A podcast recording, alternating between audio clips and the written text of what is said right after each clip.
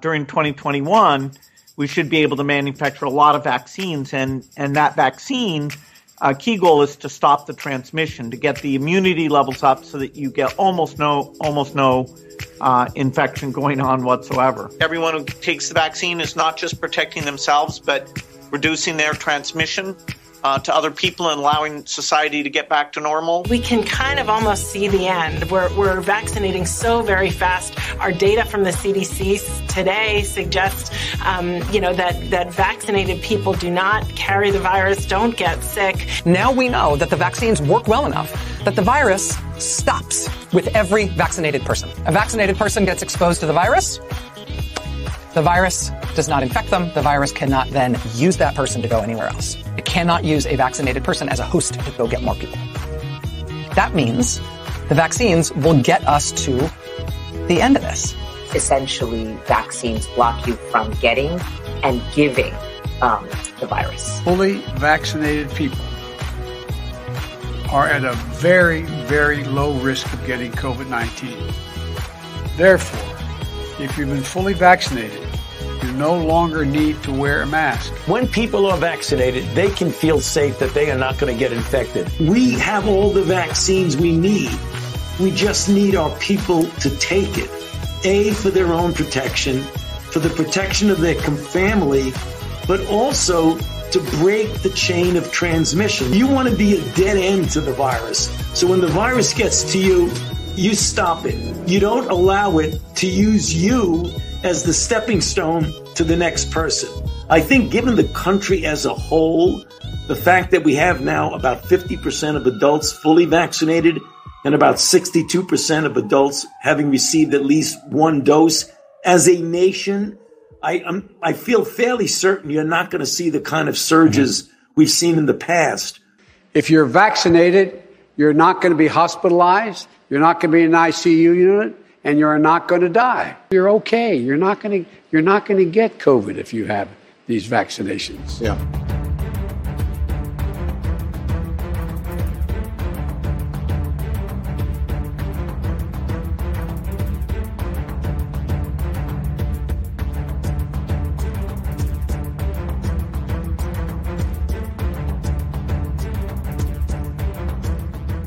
Welcome to the Daily Wrap Up, a concise show dedicated to bringing you the most relevant independent news as we see it from the last 24 hours. Monday, February 6th, 2023. We've got a great show planned for you today with a special guest who I'll bring in in just a moment. We got a, some important continuations of conversations we're going to be having today around some really interesting developments. One of which I want to discuss in particular with the person joining me today about the kind of dynamic that's happening in regard to these mea culpas, right? These false illusions of apologies. You know, please forgive us for not explaining it to you stupidly enough so you could understand. That's not really a, an, an, apology, is it? It's it's patronizing. They're telling you that you're too stupid to understand what they did, and that's how they failed. We're going to get into what I think and discuss what we think that actually is and why that's happening. This false divide. They really want us to think this whole thing is partisan when it's really not. And another dynamic on this, another part of this is uh, where we see a lot of these. This is in, in particular what I'm thinking of. We'll get into is an NBC journalist, if you can call them that today, basically admitting or saying that the anti vaxxers won. So essentially, we won by seeding our false narratives throughout everybody else's minds, even as we prove this with peer reviewed science. This is what's being said on the corporate media. We'll talk a little bit about some misinformation that I believe is part of this, you know, kind of counter, like not people that are faking to be against these injections in order to see the, the discussion with information that's net this partially true. So it can be dismissed and then frame everybody like that. We're going to talk about what I called Fauci's cop out today and a really important uh, article slash scientific study from last month, where Fauci is basically saying that these things failed and that they see that they failed and they only figure that out by testing them on you. We'll talk about some interesting discussions of the WHO and where all this goes. And one last kind of follow up to something I talked about previously. And to talk about all of this today, somebody who I really love having in depth conversations with, co founder of Pirate Stream Media and host of Courtney Turner Podcast. How are you today? I'm doing well, thank you. Yeah. How are you doing? I'm happy to be here. Yeah, it's a great shirt you got there. uh, yes. Question everything. It's good to have you on. Unfortunately, here just a funny note, since it, you, you, I think it's just funny to note on the start. She's literally right over there in the room across yes. me, like right next to me. We had plans to do this in the same room you guys see for the normal uh, Pirate Stream podcast. There's just some technical difficulties, and we just didn't want to postpone the show. And have some great stuff to talk about today, so we just did yeah. anyway. But we're adapting. That's what we do. So make it work. Yeah. But uh, I really do enjoy with you in particular having conversations about actually, and this is one of the reasons why the mm-hmm. the, the subtitle of our name, dialectical mm-hmm. dissidence, came mm-hmm. into play. Is because this is you know something that we all agree on is very important in the conversation. So I wanted to start today in regard to the the I guess the mea culpa conversation, the false mm-hmm. apologies, and so on, and start with uh, this is a, a video put out by Anna Brees essentially saying we have to listen to it, but the battle lines appear to have been drawn, and there is no longer room for debate or discussion. Does this not worry you? Now, I think we all have a little bit of that sense right now, whether it's accurate or true. That's the second right. part of this, but I don't. We all feel that you know we're being divided or we are divided depending on how you see it and so she's basically saying that like this is a problem and i think on the surface we all can agree with that like that should not be where we are and there are some people at the very least leaning into that what i said is it's my belief and I, I, think you share this at mm-hmm. least in some degree that that this is the corporate media's false divide and conquer mm-hmm. representation of the actual reality. I mm-hmm. feel that most are far more willing to consider another person's point of view than the mainstream media wants us to think. Now that doesn't mean that it's 99%, but I just think it's more than they want you to believe. And right now they're almost desperate, which is where we get into the mea culpa part of this, why I think that's happening, desperate to regain people's at least tacit you know not not necessarily believing in them but just going along with what they do right? So right. just first thoughts on this in general. Do you think that we are more divided than ever or do you think that they're trying to cover that up or something in between? What do you think? Um i, I actually think it's a combination. I think they have created a lot of division and that that's their strategy as you said like divide and conquer. And I, they create these false paradigms so it's a false dialectic.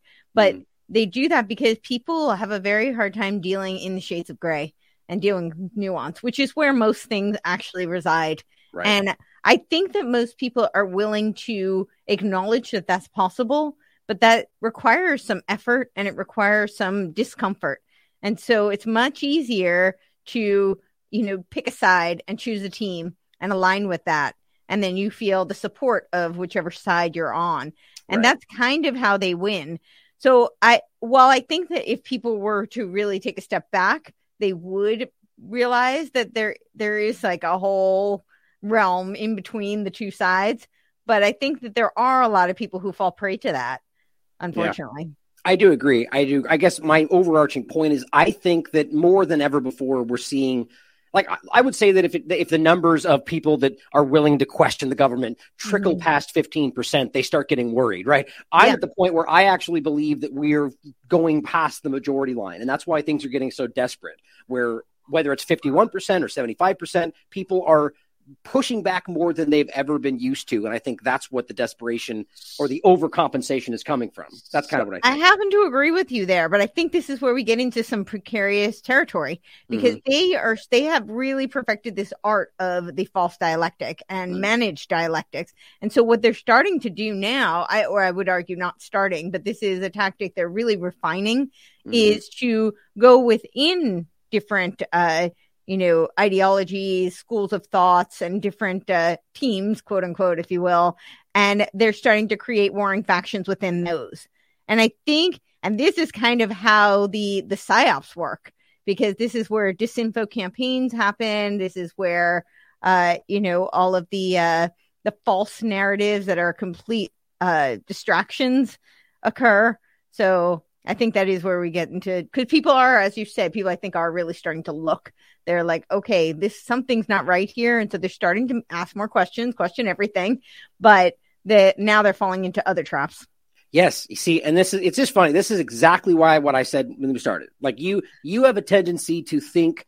I don't even want to say this term because it's like Trump associated, but you know, in like third dimensionally, kind of, you know, like the idea that you can think in things longer than, or, or, or in a more broad sense, more whatever the right term is, mm-hmm. instead of just like two, a, a, a, binary situation where it's either this mm-hmm. or it's that, or it's a, that we need to think larger. And I mean, history shows us that's all they seem to do. So the point being is that what you're getting at there, and I agree entirely, is that we're not just dealing with misinformation or, or seeding false narratives. We're dealing with people like, for instance, going back to things like or the Green Movement or Occupy Wall Street, where they mm-hmm. co-opt internally the movement and then manipulate it from within. And now it's getting even more nuanced and, and abstract than that today, as you're as you're pointing out. Where this is what I'm going to get into here is I think we now have entities that have been long long been seeded or grown within this in order to eventually derail things. Like we must believe the CIA or groups like this, if they wanted to, would be capable clearly of doing long-term psychological manipulation. I mean, have they have entire groups dedicated to that, right? So yeah, and, and brought that up. It, the term is definitely cognitive infiltration. Yes. Uh, you know, and that's what they do. They uh, infiltrate different movements and uh, uh, whether it be literal organizations or whether it just be schools of thought and camps of people. And they go into now with the technology, they go into these different social media groups and they literally infiltrate and then they plant psyops. Right. And they plant psyops to create warring factions. So I, I think that people need to, you know, I, I use the term wizard circle uh, or the sorcerer's circle and it, it's definitely not my term. I mean, this is what the Hermetics called it. You know, mm. they literally thought they were casting spells. And because they put you in these binary traps, most people can't see outside of that and step outside to know where they lie. But mm-hmm. that's really what we need. We need more people to ask questions and step outside of the the box that's been and the parameters that have been set out for them. Right. And not not to get uh, mired in this conversation because mm-hmm. one, I'm interested by it, and two, it's completely yeah. hard for people to wrap their minds around. But you know, this whole spell, you know, historical. the concept is, you know, is, is that not what? It, like it, back then, the point was that they perceived it that way. It's you know, it's perception. But the same mm-hmm. thing's happening today. So just mm-hmm. because we perceive it differently, is it not still the same thing? It's just think about that in in the historical context of you know what they so call spells or magic or any of this kind of mm-hmm. stuff. A lot of it's just lack of understanding and that we see the same things happening today and the same people believing in the manipulation as long you know that's it's interesting so, to think about at the very least. I, I will say this very quickly without getting too mired in it but regardless of whether or not they actually literally cast spells i i don't claim to have the authority on the answer of that but that i don't know. But i know that they literally believe it. They believe that they can uh, conduct this it's essentially black magic and this is why they're they fall under the Gnostic category because they worship esoteric knowledge. Now, esoteric knowledge in itself is not necessarily, I mean, seeking knowledge that's, you know, hidden or lesser known isn't necessarily in itself bad. But what happens when they occult it, they make it hidden so that mm-hmm. it becomes a stratification uh, and a class system. And then they can weaponize the masses who don't have that knowledge. That's and, where and- it becomes problematic. And yeah, that's and where even if the even if it's not a literal spell, it acts like a spell because people don't know what's happening to them and it becomes a psychological operation in which they fall prey to. Which, yeah, I mean, again, it's just it's it, people new to this. We're not out there literally talking about spells and magic. Essentially, we're simply talking about one that people see it this way as they mm-hmm. perceive it. But again, I argue that think about the line drawn there. Are we really? Are they even different? You're mm-hmm. essentially manipulating right. with hidden, you know, the, the strings that people can't see, people's actions and long term thoughts and what they then, you know, it's it's interesting to think about. That's all. And and I think that mm-hmm. they ultimately becomes just the people in authority that have the ability to manipulate those below them, you know, and it and it goes yep. historically deep. But that's something we should talk about you and I in general, to be yes. honest. But going forward on this, so this we're talking about the the the manipulation within. So like hypothetically planting people in the left or the right circles to divide them from within, as opposed to even you know left versus right or even deeper than that. And this mm-hmm. is where we get into the concept of, and I just this is just this is an article I, I, highly recommend everybody read, despite there being mm-hmm. certain things that I might disagree with, like mm-hmm. the, the level of threat from COVID in general. I think we would disagree on the writer of this uh, uh article but it's really well done. And the point is generally about the COVID amnesty conversation. Mm-hmm. And first, just the main one we just talked about, but how that was really the first step. And I agree with her that her argument is essentially they're trying to test to see how we might respond to different narratives. And this was the first, you know, let's call this 1% apology, right? And then the next right. one we saw was, you know, maybe 5%. Where they, okay, they didn't buy the let's all forget everything and move forward. How about that? Nobody wanted right. that, right? This one, as you as we talked about, is essentially like well, you know, as you can see in the article, we made mistakes, we were wrong, and we still are. That's like everyone's like, thank God they finally said it. But when you read it, not even between the lines, the point of the article is essentially that we just didn't explain it well enough, and we we we kept things internally when we should have showed you So it boils down to again that you're too stupid. We made the wrong choices by not explaining it well enough, and everything else is still going to go forward. The mac, the vaccines, everything. So, So- go ahead. Oh, sorry, go on. Yeah. No, no, I'll keep going. Go ahead. What are your thoughts? Yeah, no, I was just going to say this is the same playbook, right? So Right. the the elites have been doing this for uh, you know, definitely a, a century, if not much longer. But the the same narrative that they've been uh execute, you know, they've been projecting, and then the the agenda they've been executing with the, the Malthusian type of neo feudalistic type of sentiments.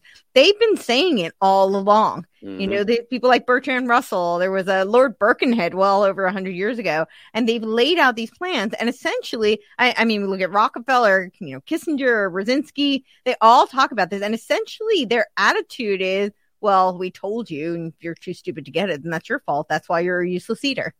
And that's that really is their attitude. And I, it, it's not exactly the same point, but this is very much related. That Time magazine article where they basically admitted that they rigged the election and they laughed in our faces, right? Because that, that is them showing, hey, yeah, we know what we're doing, and we're laughing at you for not getting it and for putting up with it and for perpe- perpetuating it. Right.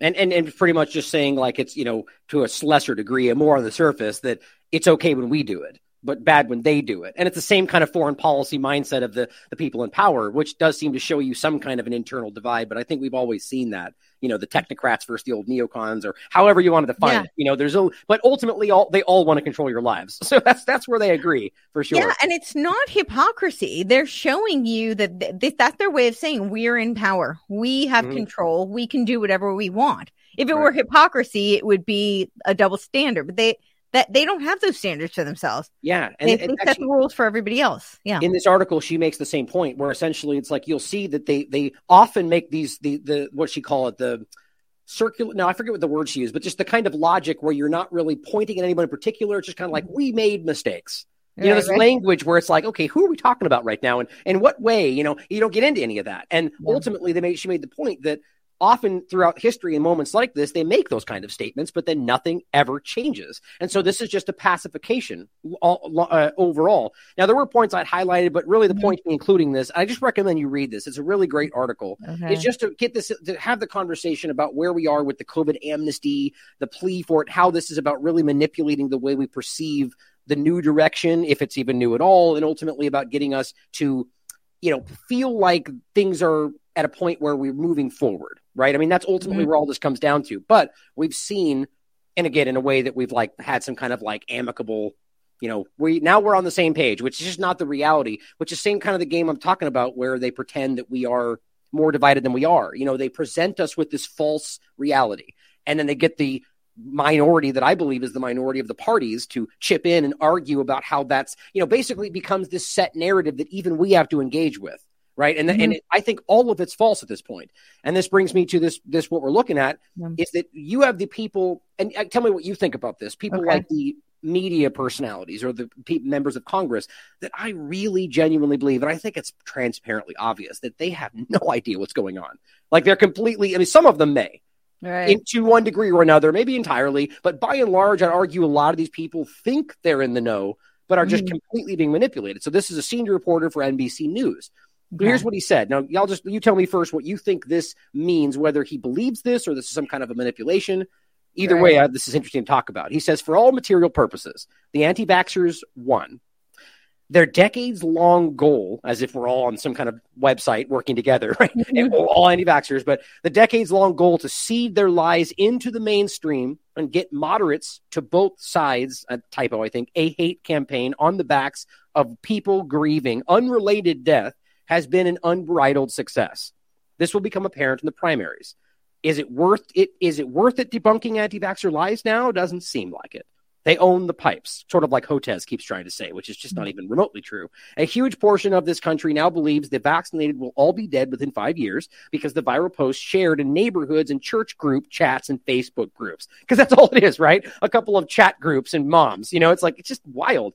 The problem now is the information ecosystem risks being consumed whole by the lives of anti vaxxers since their messaging is dovetailing nicely with corporations who are desperate to get people back into offices. I don't even know about that point. If they ensnare the exec crowd then, and they're trying, that's the ball game. Anyway, I'm back to work soon, but what's to what end?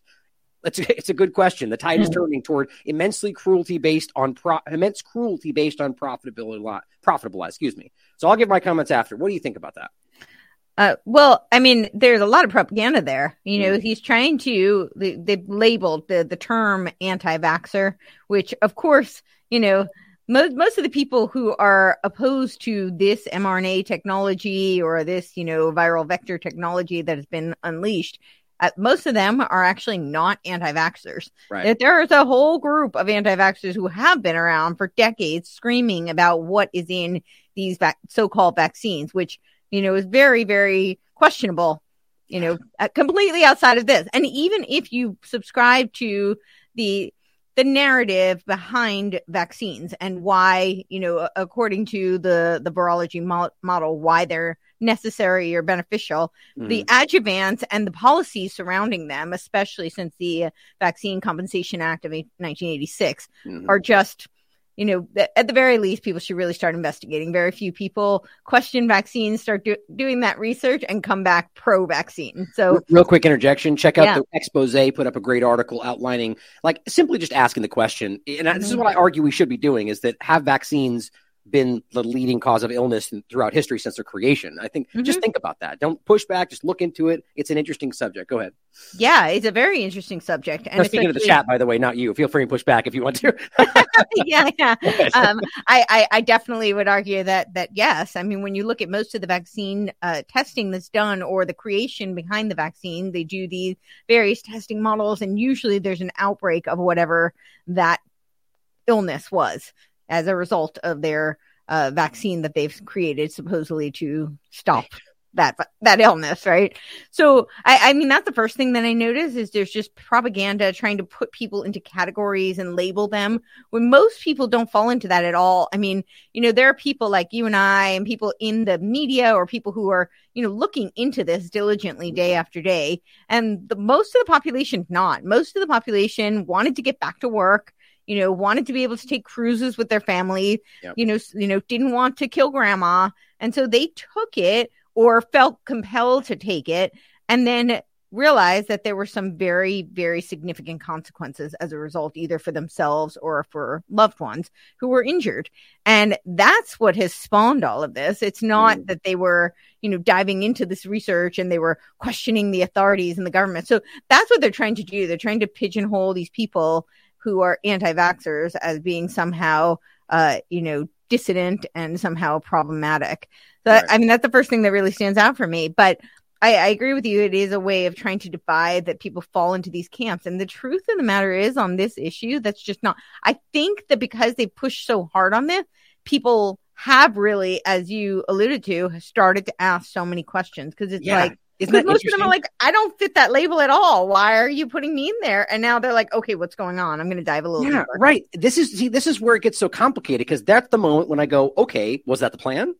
Mm-hmm. You know what I mean? Like, so now, now that we get to that point, is that be- is that them clumsily pushing too hard and causing the opposite of what they wanted, or was this a carefully thought out plan to get people to push back on this so they could justify the new thing? You see what I mean? And it's it's impossible because you, you get what I'm saying, right? Like that. Well, they... I think it's a combination. So I think mm-hmm. they absolutely have a plan and a strategy, and part of the strategy is to label and to weaponize.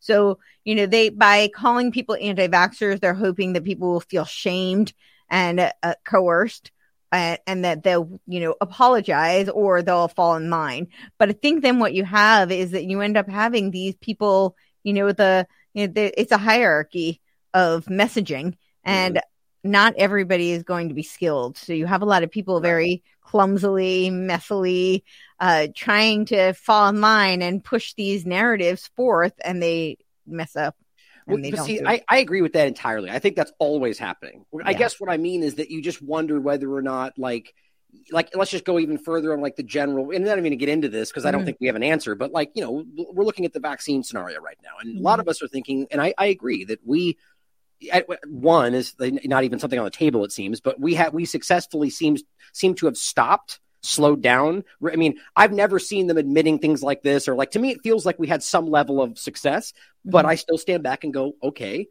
Or was this the was this the entire plan? Like everything that played out and the way we responded. Like so, I you know, it's I don't have an answer to that, and it's not really fruitful to ask that all the time because you mm-hmm. never you know you never feel like you're having any kind of wins.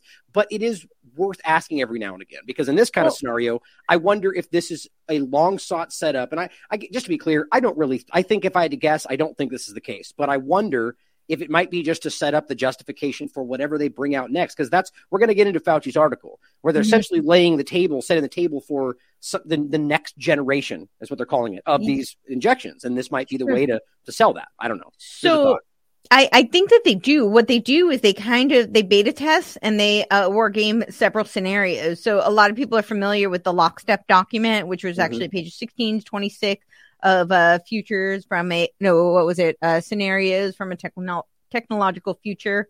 Right? right? It was a Rockefeller and Johns mm-hmm. Hopkins mm-hmm. document. The the full document is a little over 100 pages. I think 110 pages. Right. But what they did, so people are very familiar with lockstep because those uh 10 or so pages were very reminiscent of what happened in, during 2020 with COVID. Right. However, there were several other scenarios. There was like hack attack and uh, I don't remember the names of all of them, but there was, uh, I think, three other kind of war game type scenarios that they could have executed. And if you really study all four of them, that you can see that they use pieces of each of them. I mean, Cyber right. Polygon is is in there.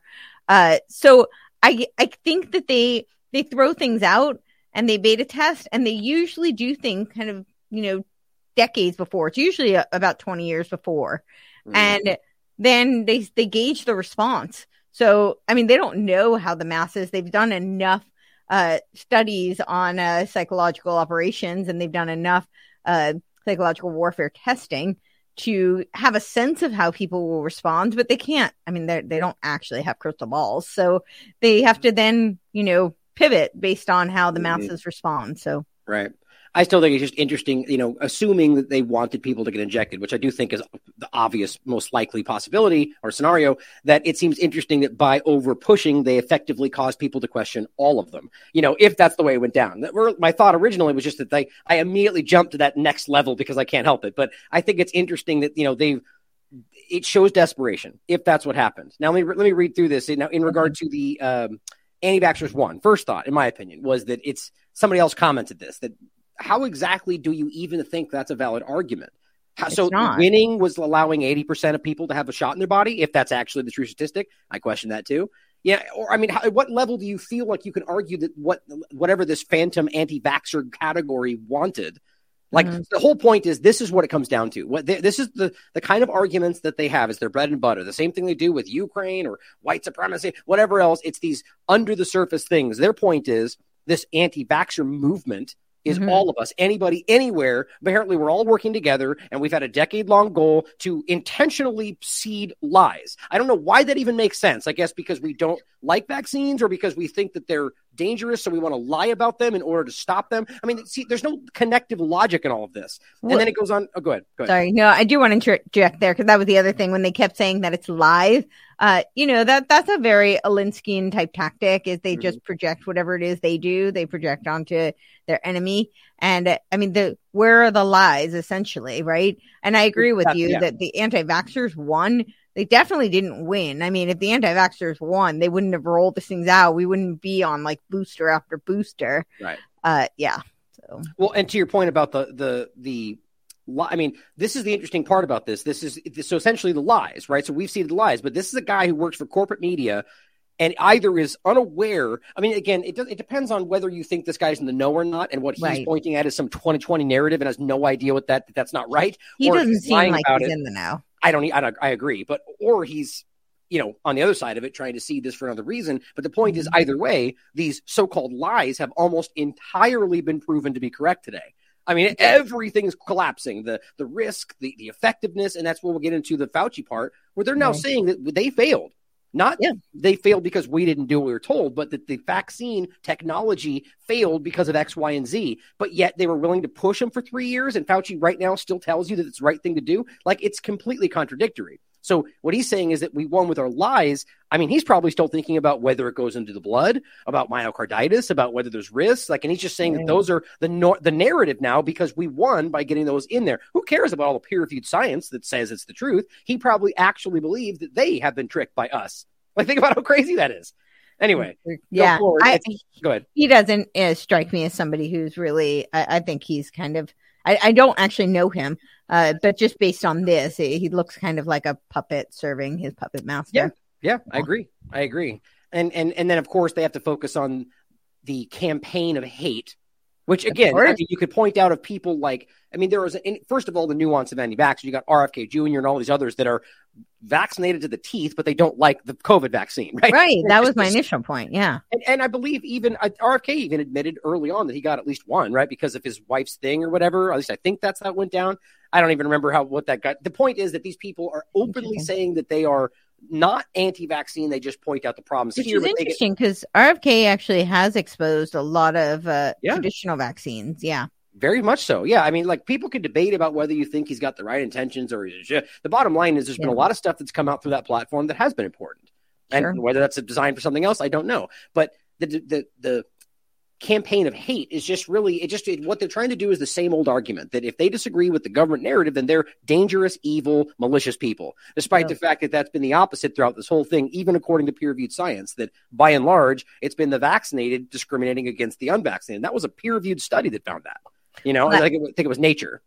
I always say that uh, they one of the main tactics of uh, you know these people is uh, to use the compassion trap Mm-hmm. because it- they they kind of play on people's desire to be liked and to be perceived as nice, good people. Right. So by saying that you're being hateful by you know questioning their narrative, even though evidence, you know, it's like believe me or your lying eyes, like you know the evidence is right there, but they're they're saying you're a hateful person by e- questioning it. This is why we have to remember that there are a lot of people out there that aren't maliciously doing anything. That they, they what's interesting is they're doing this because they want to be a good person. They're just either not like intellectually able to discern that this is a manipulation or whatever it is. It's just remember that we shouldn't hate on all these average people that are manipulated. Like, you know, you choose how you want to go forward with them as a friend or whatever else, but just don't forget that they a lot of these people are manipulated. But the next part was on the backs of grieving unrelated death. And this is, of course, a knock at the whole collapsing athlete Yeah. idea. And, and again, arguing that everybody everywhere is saying everything is all this. And I don't even think that's actually happening. This is where I get into think. I think there's probably some people out there that are jumping the gun, and that happens on all sides of any party. Sure. But I think by and large that they're pretending that anybody on this side is doing all this and the same thing on the other. And I don't even mm-hmm. think that's even true anymore. So this is where we get into this kind of setting up this false dynamic so we can pretend that we're all being, you know, back and forth. And the last part of it was, uh, does it worth debunking them? So he's kind of going like, well, I guess not. I'll just give up and move forward because they won. Like, what? What are you even? Ta- what are you? Six years old? Like, what kind of argument is that? But I guess he's just going to give up and sullenly go forward. And even down here, he's kind of like, what does he say anyway? Back to work soon, but to one end? Man, my life sucks. Like, just this. Like, who are you? Who are you screeching this at? To like, it's just so funny to me. I don't know. Anyway, your Well, I think it, in a way, it's trying to. It, it- it's being. It's incredibly condescending, is what it is. Like, Mm-hmm. oh, we we shouldn't even bother because you know it's so not even worth it. And of course, I think he's right. He's the, he's the Right. forlorn hero going like, I'll just not push back because that's not the thing. But I'm right. high Well, no, I'm road, right? God. So so here are just to come comments in response to this. Just you know, a lot of people, some hot, some with big profiles, some with not. Him, this Mhm. guy saying, "Well, Ben, you've got one thing right. We quote anti-vaxxers, the standard euphemism for informed consent advocates, are winning. We are winning by telling the truth and exposing the lies emanating from the government to mainstream media. Wholeheartedly agree." Theo Jordan says, check out this pathetic thread of a self-preservation, which this is the best one, of self-preservation from wholly owned mainstream media puppet Ben Collins. We shouldn't even address anti-vaxxers points because they've won. I, I agree with this. So stupid. Are you going to give, going to, uh, to go back to hammering that dystopia beat, bud? Your fraud has been revealed. You have no clothes, as in reference to the emperor wears no clothes. right. Uh, That's great. I love it. Pete, Peyton Alexander says the anti-vaxxers won, even though less than 3% of the U.S. population remained unvaccinated. When they cast even total victories like that as defeat, they reveal how absolutist they really are. Great point. Winning was never an option. The goal is to keep you angry for eternity. Great point. I love that. Yeah.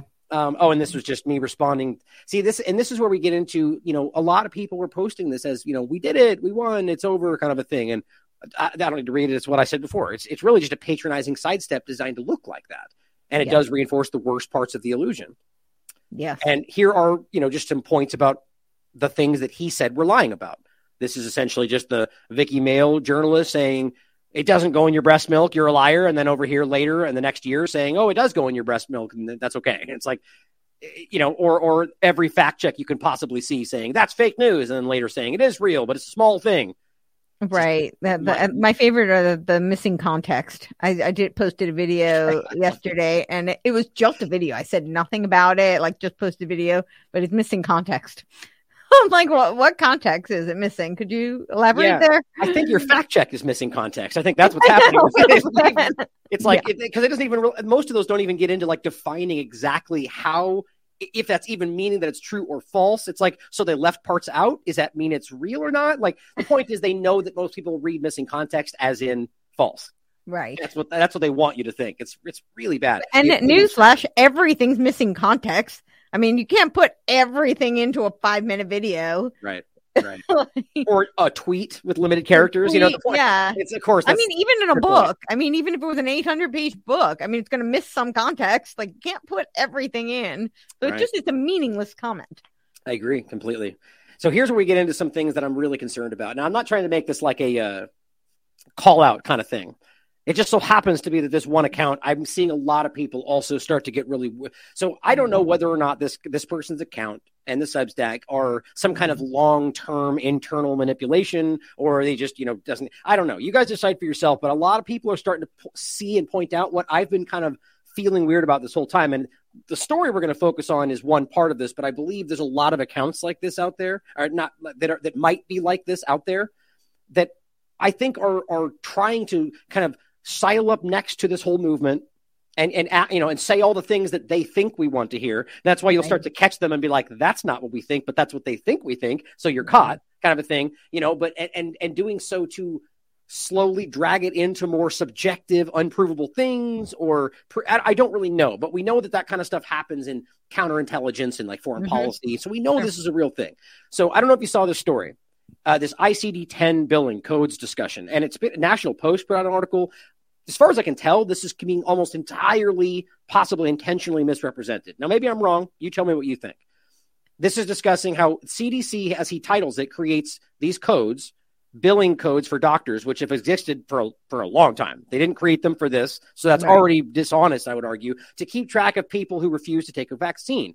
Also, you could argue that's what they're effectively doing, but you're basically m- massaging the data, if that, to make this look like something that is going. Oh my God, they're tracking people that aren't like, and, and I'll show you what I mean. And as he writes, this is mm-hmm. shocking. Doctors will now report those who refuse COVID vaccination. Not really what seems to be happening, and I'll show you what I mean. In as delinquent, not that's not even in the conversation. This is you mm-hmm. basically get they, you have a code now where you can put it down based on your current status. Now that may sound concerning, and I agree. I very well could be used in very malicious ways, but it's been in existence long before COVID nineteen. These ICD ten codes are used to differentiate between whether you've gotten certain treatments, whether you're partway through certain multi-faceted treatments. I mean, it mm-hmm. makes sense. Now, it doesn't mean it can't be used, or it doesn't mean it hasn't been malicious since its insight, since its creation. But I just want to point out how this seems to be misrepresented. Okay. They will do this, he says, by using these codes. But what do they mean? Of course, then you got to pay to find out. But that's not what we're going to do. Here is one of his posts that I'll just show you a couple of these. He keeps pushing this. Really strange. CDC issued codes for doctors to label their patients delinquent. I don't know anywhere that's quoted, by the way. So that's one thing that really stands. When you quote something, that implies that it's directly from something. Right. I don't delinquent. I don't even think is in this conversation. Again, if I'm wrong, please tell me because I'm I miss things like anybody. Now here is a video he posted. I want to watch this, and then we can go to the actual documentation. Any thoughts before I play the video? So far, No, you can go. But. I mean, my my big thought right now is that they absolutely could you do that. You know, Mhm, use totally. it to.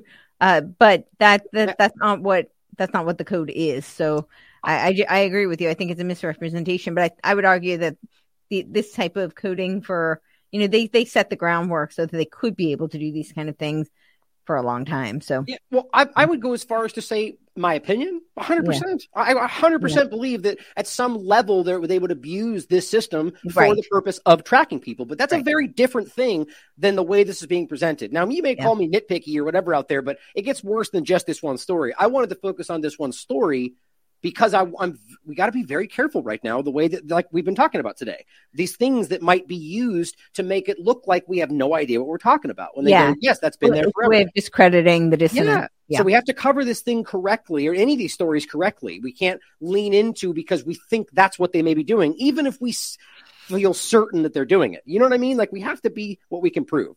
So here is uh, we have to talk about we can prove. Here is this video with her Let's watch this. And so he just says, breaking CDC to begin tracking people or few. So multiple times he was saying this, pushing this out. And let, us take a look at what this video from Fox News has to say. Mandates was raging. Little did the American public know at the time. CDC's plot to track the unvaccinated. You know, just it's it's it's it's intentional framing that I feel is, is a stretch at the very least. What I think is instead of like the this is definitely I feel like an extrapolation of what could actually be occurring. Right. So it's it's projection and it's inference and it's there there's no quantifiable evidence to indicate that that's actually happening. However, there is when you look into some of the documents of Operation uh, Warp Speed. Mm-hmm. I mean, there were protocols set up and technology set up literally to track and trace. To yep. me, if if you're going to make that argument, that would hold a lot more water and that would make people look a lot more credible if you want to do an investigation to make this case whereas this is like okay i mean you're you're questioning somebody's intent that you really have no way of knowing see you're all see this is same same point from the beginning you're, you're 10 steps ahead of me that's exactly where mine is going and this is what's so great about this is that so this is the, one of the big things i see happening a lot and this is where the i think fox and cnn's of the world play this role this is where I was going to go to, and this. And I'm glad you said it. This, this. Or we have Oracle or these, uh, you know, Palantir mm-hmm. type. Like the point is that we talked about this. Whitney Webb and I talked about this. We she wrote articles about this. Moncef Slaoui, Operation Warp Speed, and Donald Trump's administration, right in the beginning, made it very clear. He said this in multiple interviews. You will be tracked. Pharmacovigilance, not just during the trials. If you got this injection, they're arguing, and they don't say this on the surface today, yes. that you will be tracked for two years yes. to see what happens, right? And we're now seeing this play out. So the point, and this is the, this is why this is so ridiculous. So why go so far to argue that a code system that's already been there is right. some kind of malicious thing, which it certainly could be, while we know they openly told us they were tracking us from the very beginning. Yes, and it was in all of the contracts. Right, right. I mean, all, with all of the, with like you said, Oracle and In-Q-Tel, and yeah.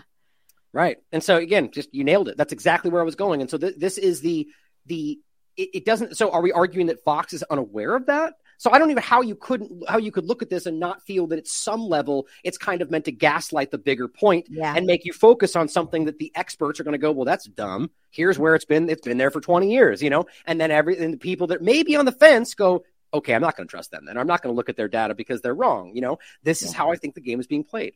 I, I think you're a hundred percent right. And I think it's a way of getting, uh, you know, a lot of the more mainstream people who are going to be the people who are watching things like Fox, you know, and they're very easily swayed with this and they're very quick to discredit people who are diving a little bit deeper and who are right. following some of these money trails uh, right. because they're oh no well that can't you know that, that's already been discredited so we don't need to ask any more questions right i mean that's the thing right now is that's kind of one of the earlier points we made today in the show is that i, I believe and i think you agreed that we see we we have an almost unprecedented level of people that are uh, you know number of people that are seeing things that are questioning things never done before so i think this is like a desperate act they're going they need to get those people that are on the fence who have mm-hmm. never been there before to go okay, they are lying. Okay, I, I, was I wasn't sure, but now I can see thanks to this report that the people in the anti-vaxxer crowd are. You see what I mean? And that's where I think, and they're and they're winning to some degree with things just like that.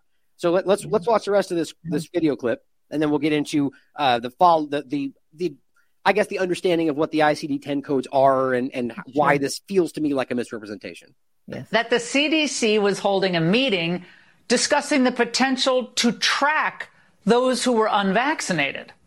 Well, the proposal was documented on page 194 of the CDC's September meeting packet, but until now, we'd never heard the plan on tape. Well, meet a little known figure, CDC Dr. David Berglund.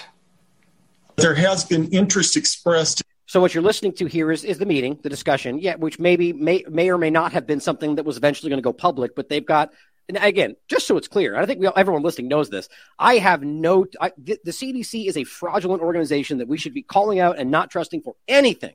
That doesn't mean that every single piece of data that comes out is automatically false. It could, we should question it. My point is, this is a, they have a lot of these internal meetings that are just, you know, bureaucracy and BS. We should care about them all. But the point is that this is just the continuation of this and they're now pointing and you'll see what he talks about in this meeting they're saying we need to you know adapt to using these codes like we do for literally everything else we have before.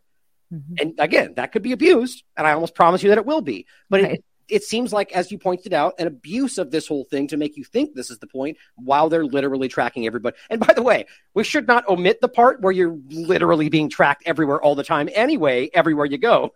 That doesn't that matter too? But i guess not so whether or not you have a smartphone seriously or just whether or not you've been injected they are they're oh yeah 100000 different ways they could have already figured this out besides doctors telling on you to some system which most of them i mean and then we're going to trust that doctors are going to do i mean doctors some doctors don't agree with it some doctors don't care silly so anyway, so let's finish it. and being yeah. able to track people who are not immunized or who are only partially immunized.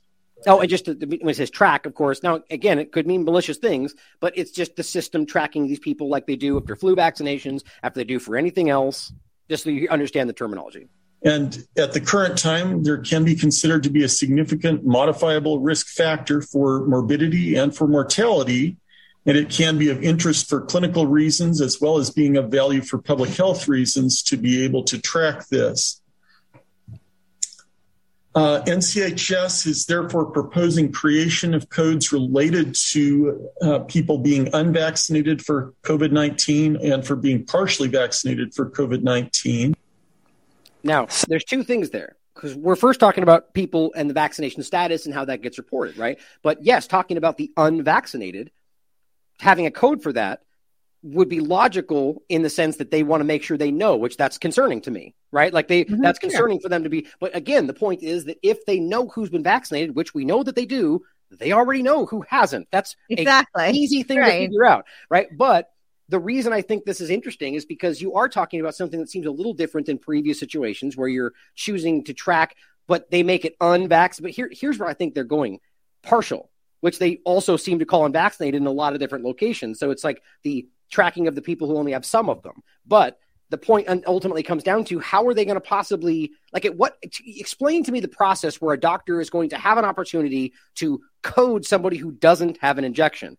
Are you telling me every doctor is asking every person every time whether they have an injection when they come in? Certainly possible. I'm just kind of mm-hmm. showing you that this doesn't feel like it even really makes sense in the way that the system operates if they wanted to like know for sure. What do you think about that yeah, well, I mean, and how many people are outside of that system anyway? Exactly. I mean, you know, there are a lot of people who don't like go to the doctor, and not even just not regularly. But there are people right. who really just don't go to the doctor, and it's a, not a super small portion of the population. So how are they tracking them, right? So it's it, it's kind of a silly. I you know I I'm not a fan of tracking in general, but exactly. these codes yeah. have been people. The, the doctors have your entire records. I mean, they have that that's why HIPAA exists because mm-hmm. they have really a record of you know everything. Yeah, let's finish so. this. So it's not just a tracking of the unvaccinated, which is ridiculous. If you thought getting one or even two shots was going to shield you from being surveilled or tracked, medical big brother looking over your shoulder, you were wrong. Because after the presentation, Dr. David Berglund opened the floor to questions and comments.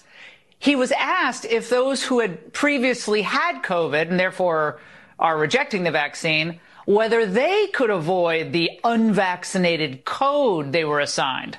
Listen to his response. Now, I mean, what that's an illogical question, isn't it? Like, trust me, I understand what I mean better than anybody what, how they're intentionally ignoring natural immunity, which is far, which is much more lasting, durable, and robust. The terms they use than anything else. But why would a system designed to track people who are are involving in you know medical interventions? Why would they have a category for somebody who did none of that eh, because of something like it doesn't make any sense, does it? Like if you, that would be unvaccinated, since anybody who doesn't have shots and has natural immunity would also be unvaccinated. Like it seems like this, they're going out of their way to make this a shock discussion. Am I? I mean, it just it doesn't make sense to me. Yeah, I, I would agree. I think they're they're definitely trying to. I just think they're also they're trying to make this a shock piece when there's so much actual surveillance happening. Right. You know, what about the 15 minute cities? What about all the red light cameras that are going up? Yeah. Which I think Yeah. Fox has talked about, but the point being is that this is a hyper focus on something that is meant to make the like this seems like a, a presentation put together for what they think we are. You know what I Mhm. mean? Like, so the people that are going to react and go over the top without knowing for sure anything, but because Fox said, like that, that's the kind of people they're aiming at. They, they at some level think that we're all that. I don't even believe that for a second, personally. Yeah. No, I, I At this point, it has been recommended that even if someone has a history of COVID 19, that it may be beneficial for them to get the vaccine. Which Um, is false and wrong. And I've got 15 peer reviewed studies that argue that that's completely backward and, you know, Yeah. on and on and on because of the variants and because of all this different stuff. So just to point that out. So at this point in time, I would not um, disallow use of these codes, even if someone had that history. We could use these codes together with the history of code. Uh, if someone wished to be unvaccinated, um, uh, that would that would usually not be recommended. Still, Now, this was just a plan back in September of 2021, but boy, did they move fast. These codes were actually approved just two months later and went into effect in April of 2022. Now, we reached out to the CDC to get a better understanding on how this works, why they're doing it, uh, to allay any concerns over this tracking tool. Well, we're still awaiting the CDC's response. Oh, Vaccine mandates I guess they just didn't have the wherewithal to to look it up for themselves. I guess we have to make sure we can make it a big shock statement by going, they didn't comment. Oh, why don't you why don't you take the time in this journalistic piece to explain what ICD-10s are, so that you know, of course, because that would remove the novelty of your of your display. Like, eh, think how dumb that is. Like, you could, if it's journalism, you would have made a point to say, here's what this is. We did our own due diligence, but she's trying to make it seem like some opaque thing that no one understands, and CDC is Right. doing behind the shadows, and it's just it's so dishonest to me, even if they are tracking just like she said. I can't stand corporate media. Everyone knows that, but it's just, Yeah. so crazy. well, with good reason. I, I will say this though. I, I do think that their their tracking is for a plan because uh Mm-hmm. you know the WHO, which I, I see this here, yeah. Uh you know they have their pandemic treaty that has been Yes, uh, we talked about that. recently amended and they, they keep going forward with this and Right. it really this i mean it goes so far back i mean we pretty much lost most of these the sovereignty that they're claiming they're stripping now back in 1952 under truman when they did uh, one of their earlier renditions of this uh, type of treaty Mhm. so i do think though that by the more they can track those who have not complied then the more sanctions they can use moving forward as they roll out their next agenda Absolutely, and this is why this is again the nuance that people on you know that on only two sides want. The point is that we're it's it's it's not mutually exclusive. Like you could point out that this ICD ten conversation is being manipulated, and also point out that they are tracking us, and they are and they will abuse this as as they would anything in front of them.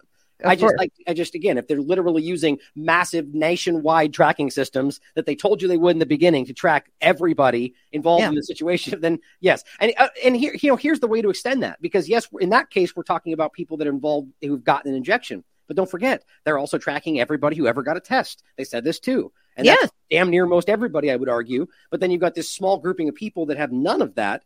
And at what point are those people going to be in a doctor's office telling them whether or not they have something? When are those people even going to open up their mouths about that conversation? Exactly. it's just- this whole thing seems ridiculous. But for those that want to know what this is, it says ICD 10 and then CM, which stands for clinical modification. It all stands for in- International Classification of Diseases, the 10th revision, clinical modification. So it's not new. It's the 10th revision. It's been around for a long time. It's a system used by physicians and other healthcare providers to classify and code all diagnoses, symptoms, and procedures recorded in conjunction with hospital care in the United States. It provides a level of detail that is not is necessary for diagnostic specificity and morbidity classification in the US. Now, I agree. I don't like that at all. I don't like anybody cataloging my personal situations. So that's not to say that I agree with this. Just to realize that it's not something that it's some new thing that's suddenly happening, right? Here's just to point out this is ICD 10 monitor. It's what they do. March 2nd, 2021, where they're already telling us, guys, coding for COVID 19, right? So this argument that it's like some kind of secret thing, it has been publicly discussed. And as it says, there's only one ICD uh, 10 CM code, which is utilized. uh, and this, this is in the COVID 19 conversation, uh, Z23 encounter for immunization. It's a generic immunization code. There's no specific COVID counterpart, which is kind of what happens, as I understand it, when new things pop up. They use you know, generic codes that they have for that purpose. Mm-hmm. The conversation she's pointing at is the tip, as it would have been for anything else, to decide what they code they would use as something becomes more, you know, whatever word they use, transient or whatever else. Mm-hmm. The ICD 10 CM code indicates that a vaccination was given. The CPT code indicates that, va- that which vaccine it was.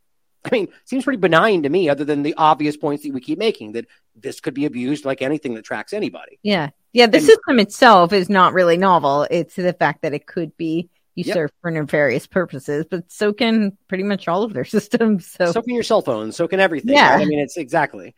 Um, and, and, if somebody made a big news report today acting like some new thing called a cell phone is being used to track you, right? That's the equivalent of what we're dealing with today. Right. so it says agencies announced the new ICD 10 codes for reporting COVID 19 therapeutics as effective April 1st. So this was reported November 16th, 2021. So even it seems like even what she just said was false, acting like this was some two month different process. That's more than two months that I can tell, right? So I just, it's yeah. interesting. Like they don't even care that you can look this stuff up, it seems. And it says the, the CDC and prevention will implement these codes for COVID 19 as of April 1st, seven new procedure codes for COVID 19 therapeutics and vaccines, and so on. And then, of course, I'm just going to include this. You just this is national file. Uh, the, uh, the, oh, you know what? I think I might have said the nation before. That was incorrect. If I did, I'm incorrect. I'm talking about national file posting this, the federal government tracking people, and so on. So you now you see this is trickling through the media because a lot of people will just post what Fox says because they you know, think that they can trust that and so on. And that's how this mm-hmm. works, you know, and it's yep. interesting to me. So before we go to the next part, just any thoughts in general? I think we kind of, you know, hashed it out, but you have any thoughts about where that is and how it could be used and what you think about it? Yeah, no, I think we pretty much covered it. I mean, yeah. I I do think when you were talking about Fox and the the sources, that's just one of my pet peeves. I always say I wish people spent as much time adjudicating the information provided by the sources as they do uh, demonizing or uh, glorifying sort various sources or individuals. We'd be yeah. in very different places as a society. Exactly, exactly. I mean, this is what we keep pointing out with like Twitter files and all this different stuff. Is they they really it is clear, a clear effort to try to change the way we engage with this stuff, and it's working. More, I mean, it was already happening, but now I'm just overwhelmed. People sending me screenshots or you know sharing these things and just being subjective or a lot. Which actually, that was one of the things we'll, I'll get into next year. Is that we have a lot of people. Uh, here, this is exactly that point, and then we'll get into some comments about that other gentleman there yeah. Leading Report, who I'm not aware familiar with, it seems like a smaller platform, 2000, but it seems getting a lot of engagement. And this is what you're going to get. There's a lot of people. There's like a, this. I don't even want to put names out there. A lot of people do this, and it drives me crazy. Breaking: CDC admits a syndrome which causes the immune system to attack parts of the nervous system is linked to COVID. So not only is there not a link, but what syndrome? Where did you hear this from? Like it's so frustrating. Like why do you think the reason they do that is because and they want to use the news to project their own career or to improve. Yeah, and I mean like uh, they're they claim to be like a news outlet. Like how is this journalistic at all? There's no there's no credibility right? Well, in it. Twitter files people will say, well, there you go, right? Well, do your own research. You can look things up. You know, it's like, well, th- so you just share a bunch of text. You have no idea if it's even true. That's what they want right now. They want you to, it's not about the news, it's about the clout of the person saying it. Yep. And that's where this is getting to. But as, as Kyle, Kyle Becker said the same thing, like we actually need to be able to check this. Can you post it? Which, you know, you get a lot of, you read the comments, we're like, do your own due diligence. This is so funny how people are so quick to attack objectivity Right. Also, the name of the syndrome would be useful, right? And yeah. He, and he points out it's Guillain-Barré syndrome for the record. Thanks for the leading reports reached out to them via DM. And here's what I said. I said, that's been admitted for a while. Here's a 2021 post from the CDC saying, "Yep, that's associated with COVID-19." Yeah. So I said, I said, sure would be nice if everyone put the truth before their careers and posted the source material for everyone, so we could look further for ourselves. So I agree with Kyle, but even he didn't post it, right? So it's like, right, what is what's going on, guys? He got a uh, private uh, info from the LR, right? And I don't even know if this is necessarily the right information because I now I'm assuming that Kyle got the right information. You see what I mean? Like it just gets ridiculous. But right. if it is Guillain-Barré, which he's suggesting it is, then it, that's been admitted since at least December 2021. You know, so it's just it's frustrating this is happening. And then here are my points about a lot other people. And there's I've seen quite a few of them. Here's Ozzy17 pointing out he blocked this guy's account. Something seems off, and he posts very old stuff as breaking, which is something I keep seeing as well from a lot of accounts right now. Not to mention misleading or plain wrong like this one. Mayor airline CEO that pushed COVID vaccine mandates gets pied during new. Like there's a lot of this stuff that's actually manipulations, not true. And this is Champagne Joshi pointing out, who I'm going to interview soon. Anyone follow this guy? I may be wrong, but something seems off with this account. A lot of people are picking up on this stuff, thank God. And then last point, and you comment any of this stuff. There's a lot of this stuff happening too. This guy, I, there's a lot of people. You watch these spaces like anti-vaxxers hate reading, yo, with all these different like this is this is supposedly Ian Copeland, PhD, and they act like there's ten they're ten years old in these conversations. The way that they're laughing and ridiculing, and here's what he actually says: "There's this, there's that." Have you actually read it? Yeah, because it's easy to read the VAERS system entirely, right? The VAERS system is it's like uncoding some like you know yeah Morse code.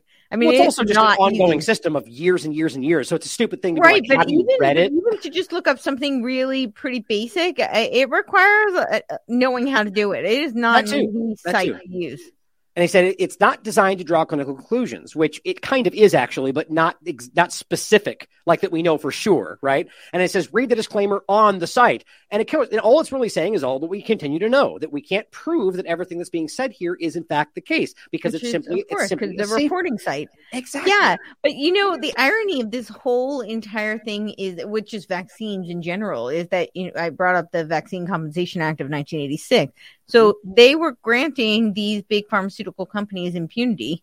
Uh you know that's uh when they created these vaccine courts. However they only are granted impunity if the VAERS reporting was kept accurate.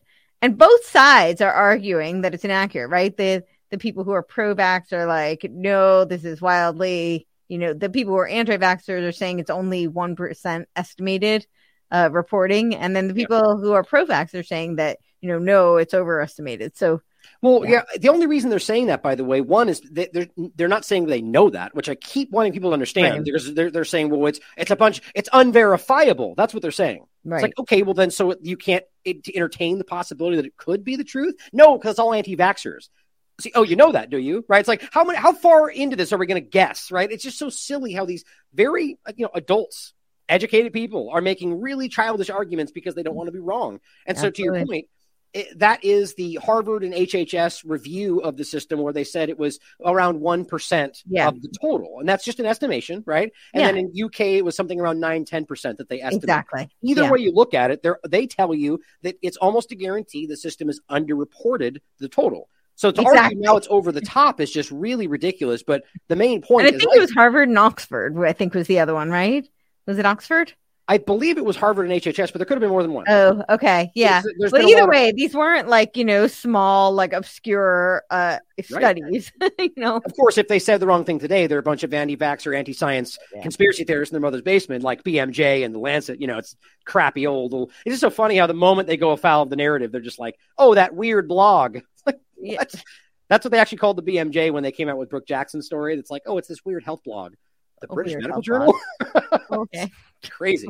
Wow. But the, the main point for me is that this is a, a, a signal system. And this is the whole Yeah. point. This is what I said. You know, so he's saying, like, did you read it? You, you have no idea. This is a disclaimer. I said, says the PhD that clearly does not understand or his income depends on him not understanding how a safety si- signal system works. And this mm-hmm. is easy to look up. As Dr. Rain, I always point out in the UK for the, the yellow card system said, uh, was quoted by the Guardian in 2007 saying they do not need to be verified because the signal enough is alone. That's how it was designed. hmm Uh, So he either doesn't know this, doesn't care. And this, my point is, there's a huge push from people like this to flooding the field, acting like experts. And overall, we've got people on this side of it lying or misrepresenting or not knowing any better. You've got Yeah. the people pushing what I would argue are half, maybe all entire, tr- all, what am I trying to say? All false information, hmm but ultimately trying to seed it as a way that like they're on your side. Right. So, you know, just what are your thoughts on that? I just that's I'm just trying to paint this picture for people. You know, any comments on how that's you know working, how you think it's going to go forward? What do you think? I, I mean, I, think that this is not like a new tactic, and I think that Mhm. people are going to continue to use it. I, you know, it's it's obviously multifaceted because, as you pointed out, there are people who are really doing it just to leverage their own clout and their own careers, Right. and you know they have no uh, concern about the integrity of the information or you know the issue at hand. It's really all just a self-serving tool. Uh, and then there are people who really are, uh, part of the initiates, for lack of a better word, because I use that term just because that that that is from top down. It, right. It's really essentially what it is at at play here, and it has been for thousands of years. So it manifests itself in different ways. But there are people who are at different varying levels of uh, initiation, and they're signaling to their uh, fellow initiates, and that's a way of uh, mocking the masses and the right. yeah. So and talk about you know that's the whole thing is this whole this and I'm not saying that you can't be smart and also be a complete clown, right? But just the right. way this guy, if you listen to the way he talks, using improper grammar. I mean, like I've listened to the spaces where he, eh, they invite people on and then just yell and shout over them and say they're stupid. Like there's and, and they only let like one person in. Like it's de- it's designed to make it look like they don't know what they're talking about because all they do is yell and collectively gang up and say you're wrong, you're wrong, you're wrong, and don't let them talk. It's embarrassing. Like it's it really bad. I listened to Steve Kirsch try to talk mm-hmm. with this guy and he was making valid points, and they just kept going, nope, no, false, wrong, and laughing. And I was like, it was painful to listen to. Like I couldn't even, and it was clear that they weren't even making valid arguments. But anyway, it's just, it, I'm very concerned about how this works going forward. You know, this the Twitter files and the new Twitter system, and you know, I think we're, I think ultimately going back to the mea culpa point, I think what mm-hmm. we're dealing with right now is the fact that I do believe that we had a success in the sense of not get letting them fully achieve their agenda, and mm-hmm. we're, we're, we're they're resetting the table. That's what I think. And what, what's? They're, they're, they're, resetting the table. They're you know removing yes. bad people. Fauci's on the way out. We're getting new people coming in and new experts and new internal like you know anti-vaxxers who are not really, but they're people that are being put there to act like they're something else. It's it's concerning, and I think this. I think it's very concerning, and I mean I do think that that's part of how they operate their system. Always though, I is you know, and they they they had you, when you read some of these white paper documents, they outline it. Like in SPARS pandemic, you right. know, it's a, where they war gamed essentially what we experienced in 2020 and they wrote it all out. They talked about having a big front man take the fall, uh, you know, so they could roll out their next plans. And so that right. people would feel, you know, some sort of a, a catharsis and feel like they were vindicated. But the reality is that he's just a front guy being taking the fall. I mean, they didn't name names, but they made it very clear it was going to be somebody who we, we would feel vindicated. Yeah, but the reality is we're not. And we were seeing this with the government too, right? It's the same thing as having all these, these shadow governments that keep uh, operating long beyond their term and they're mm-hmm. just carrying out the plans behind the scene.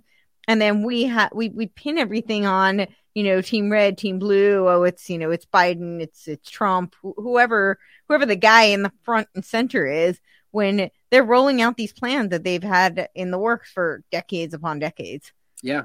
I mean, and really, like that, we and it's not always that simple. I argue sometimes they're adapting to new situations, and yeah. you know, like today, like what we're doing, there, you know, there was multifaceted plans, and they're like, okay, execute this because this happened, and you know, but you're right though, there are generalized plans, like I argued, the security state to the biosecurity state. Like mm, these things have been outlined, and you can read them for yourself for a long time. And and one of the Go Sorry, ahead. Yeah. Oh, I was just going to say, I, I definitely think that the, the plans they continue to roll out, where they pivot is in the execution because uh, they, you know, as I had mentioned before, they beta test things and then you're going to get different responses. And I, right. I do think that we've, de- we, meaning the people who are asking questions, mm-hmm. have derailed them a bit because, and I also think that the fact that, that things didn't go so smoothly, the adverse reactions were, I think, greater than they had imagined at first. I, I, think they thought they probably, and this is just speculation, but I think they thought they had enough, uh, you know, placebos. I think they also thought that they had enough uh, variance in the, the batches and that they could fool people into not making the connection. Now, there are some people who are very fooled and, you know, they make no association between their injury and the vaccine. I, have actually talked to some of them that, and sometimes it's, you just don't want to see it. You don't want to think right. that something could be uh, that devastating, it, even if it had no nefarious intention, you know, just to think that that is something that could possibly be irreversible. People well, don't want to see that. I and it's kind of self-serving to lie to yourself, and I know people like that. That like mm-hmm. I, I, think my dad is in a, in a way like that, where you're kind of like where because he, he, got his one only one, and he now mm-hmm. sees it, but he you know it's like when you engage with them, it's kind of at least when it first happened. He realized quickly that it was the wrong move. And I think instead of going like, yes, I get it, he was just kind of like, I'm going to pretend it was the right move. Just, I don't want to hear it because right. I'm already committed. So just shut up about it. Like, I can't go back on this. So I might Right. as well, you know, I get like, it's easier to go forward like that, you know, because like some of these people have four shots in their body and they're now reading the science that says you're in danger. They're going like, like, I, what am I, I can't just, I don't want to think about it. Like, I can't remove them. So I'm just, I'm not going to think more. That's what we're seeing, but we're not going to we're not going to go out and admit that I was wrong because that's even worse.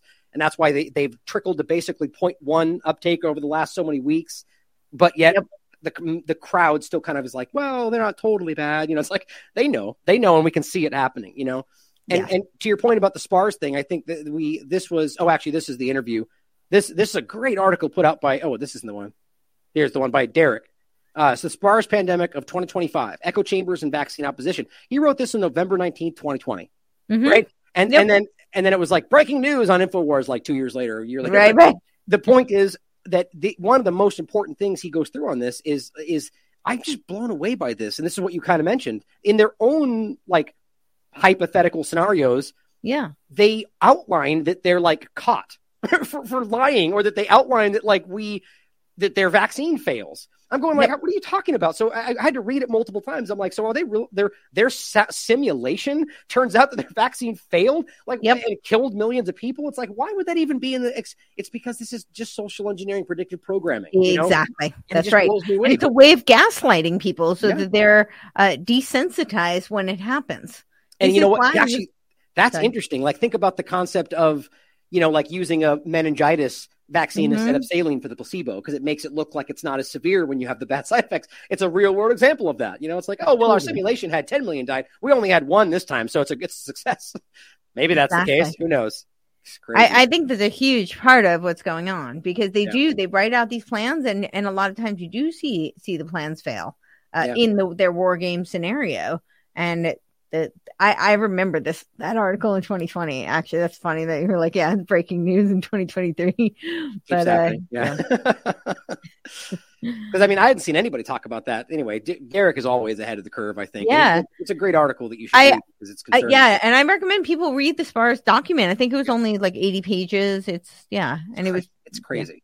Yeah. It, it's really is one of the craziest that I saw because this. Don't forget, going back to that article, this goes into the future, right? That's what's Yes. so concerning about the time frame is uh, to 2025 to 2028. Yeah. So, by the way, just uh, quickly to make a little a note on that is there were many of them. So there's Crimson Contagion. Right. There was Modi SPARS or Modi SARS, which was the German version of SPARS pandemic.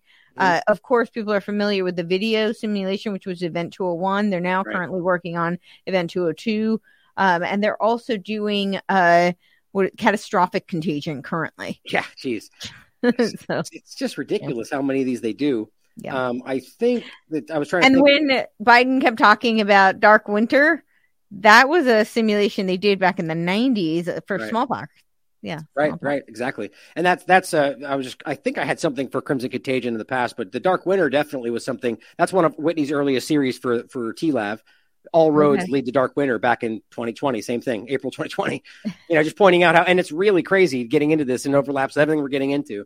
But Yeah. but to uh, go forward with this, and this is where this is what I call the the Fauci's quiet cop out because I'm actually blown away that this is from April, or excuse me, uh, that's from the study uh, or the other thing we looked at. This is from uh, what was it? Let me just look real quick so I don't get the date wrong. Yeah. Uh, it was January 11th, 2023, right? So last month, hmm last month, which I mean, the reason that's important is because this is a big deal.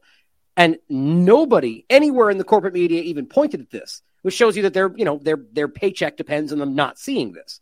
Mhm. Jeffrey Tucker points out, wherein Fauci explains in this article, this cell.com, that a vaccine for COVID would never work to stop infection, spread, or end pandemics. Not only that, but no attempt could ever have passed normal trials. You know, now that we're looking back after three years, even though he said like a week ago that people should still be getting these shots. hmm I mean, it's this is crazy. And in, and he's- he makes a good point here in an article that would have been banned from social media very recently, even now. Like if we wrote this and posted this on Twitter, maybe not Twitter, who knows, on Facebook, Mhm. Right. this very thing would be censored right now. Um, And then, oh, somebody's responding saying, "We knew there." I'll go to this afterwards. Since By the way, I, I sorry, one more thing about the SPARS that in that SPARS document, they talked about social media and however they would put up those fact checks and they would censor people. I mean, they actually outlined that in the SPARS document. It did. Sorry. It did. And that's the crazy part about it is that they, I mean, and that's what I was kind yeah. of getting. The other part of it was that they were talking about how they needed to like censor people who were showing things that were wrong. Like it, that's what's blowing me away in these studies is they're literally going, yeah, we're going to censor the truth. that's yeah, they basically said that. that. Yeah. Speculation. Oh, I think ridiculous. that was the only one that didn't have the math. Uh, the other documents had the math. I might be wrong I, on I, that, but I think now it's yeah, one of them didn't have the math, but had basically everything else. I yeah. think it was SPARS. Yeah. Wild. Well, so here is the study we're getting, in, or rather the article slash study. I guess you know it's posted on Cell Host and Microbe or Cell.com, and it's really it was really an article, but it does have some you know scientific overlaps and discussions.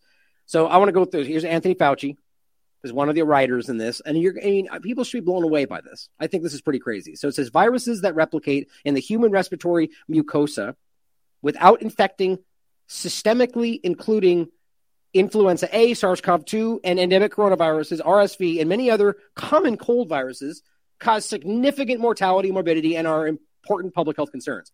So, first of all, I think there's two things for me: is it's odd that they include common cold in things yeah. that are significant mortality.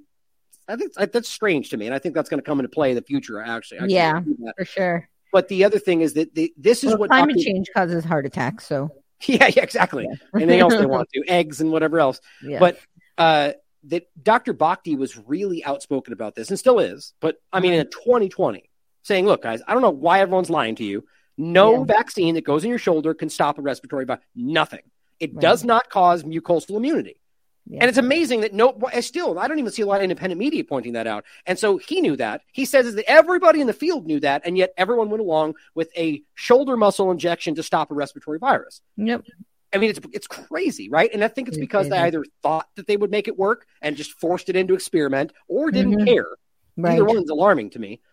And so the mucosal part of this is one of the main points to me is that they mm-hmm. keep referencing that that's one of the things they need to do. But I argue, and you should look this up, if they knew this before, which we know that they did, why did they even try to push this in? And, let, and on top of that, if they didn't know for sure it would work until they tried it and it seems to have failed, why were they telling you otherwise? Why were they right. forcing it on children? It's right. crazy. Feel free to interject anywhere. I'm looking at the article, so just okay. jump in if you want yeah. to say something. So going forward, it says because these viruses generally do not elicit complete and durable protective immunity by themselves, which I dispute in flu, SARS-CoV-2, these different things. I believe the whole flu part of this is the only anomaly, and I believe that if I'm right in my belief, my my my thought on this, mm-hmm. I think that the reason we're in a situation like we are with influenza is because of the vaccination cycles we've been going through this entire time. I just wanted to consider that with, with traditional vaccines. You mean yes. like the flu vaccine? Yeah, absolutely. Well, so, actually, and they've shown that it, since 2019, uh, the flu has graphene oxide in it. The flu shot. Really? Yes. That's I got to circle back to that. That's interesting. I didn't know that. Well, so that doesn't surprise me at all because this has been mm-hmm. the next step for these things for 10 years. They've been talking about this, writing about this. So it's very telling when they call it a conspiracy theory when they've got peer-reviewed science screaming this is the next step, you know? Yes. But the thing for me is that the injections for flu even right now are quadvalent. So these aren't even like traditional. They're using different styles like historically they use different they change them up every year but as far as i can tell i don't remember them using that many variants in one injection now i could be wrong because a lot of people were looking into things that we at least i had in, in the past but something that has multiple uh, production of antibodies mm-hmm. seems to be a recipe for antibody dependent enhancement or any kind of other you know you're making other things in your body that aren't necessary and that can conflict right. with what's happening. I mean we've gone over this exact thing with the bivalent shot that's currently failing you know? So yeah well then there's I, I, think that cycle may be responsible for why people are not able to produce immunity or at least so there's some manipulation possibly happening there. I have to look into the I, if it's 2018 or 2019 it was one of those years but if it was 2018 that would be interesting just because that wasn't that like the most treacherous year for the flu Uh, where yeah yeah no he's at 17 18 i think yeah there was that more people died i think that of that than covid in 2020 right. yeah and, and, don't forget that in 2019 was when they had these weird common cold outbreaks on these nursing homes and then yeah. fort detrick had their weird little thing happen right all that was all connected that was earliest conversations i think in 2020 i was proposing the thought possibility that that was COVID 19 and that they just didn't tell anybody, out, right. brought it over to the military games and so on. Yeah. Like that was the early conversation. Well, a lot has happened since then, like, to, you know, questions about whether it's an illusion and so on. But either yeah. way, I mean, I, I, think that there's something to be said there that maybe this was a test, maybe it was happening back then. Like, mm-hmm. I, I, we need to question all of this stuff, these core understandings of things, you know? But yeah, for sure. I, I mean, they the first uh, spike protein vaccine patent was in 1991. it was for dogs, but yeah, I was. I mean, we'll get to a point at the end today, which I was just getting into about the whole coronavirus-induced myocarditis, and then the effort to aerosolize these things. In, in I believe it was, I forget the date. I'll, we'll get to it in the end. In regard to specifically uh, Peter Daszak, Ralph Baric, Mhm. Wuhan Institute of Virology, the U.S. government, NIH, and using aerosol, basically a self-spreading vaccine. They said we're in these bat. Oh yeah. Well, you know, I wrote my article on shedding back uh, in the like beginning, I think, of 2021, and one of the things that I was citing was some of these uh, aerosolized, uh, self-disseminating Right, uh, right. vaccines. Yeah, Yeah, put a pin in it. a We'll lot get- of the we'll testing in into it. Australia. Yeah. Yeah, oh yeah, right. I, that, they actually mentioned Queensland in regard to the bats and, and so on. It's yeah, it's interesting. And then think about the Australia situation with all this. We'll get to it in the end because it's it's an interesting conversation. But back to the point here. So we're talking about the fact that they're claiming that these things, RSV, common cold, and specifically coronaviruses, mm-hmm. don't create immunity. But I, I dispute that because of a lot of things we're seeing today. I'll finish this paragraph.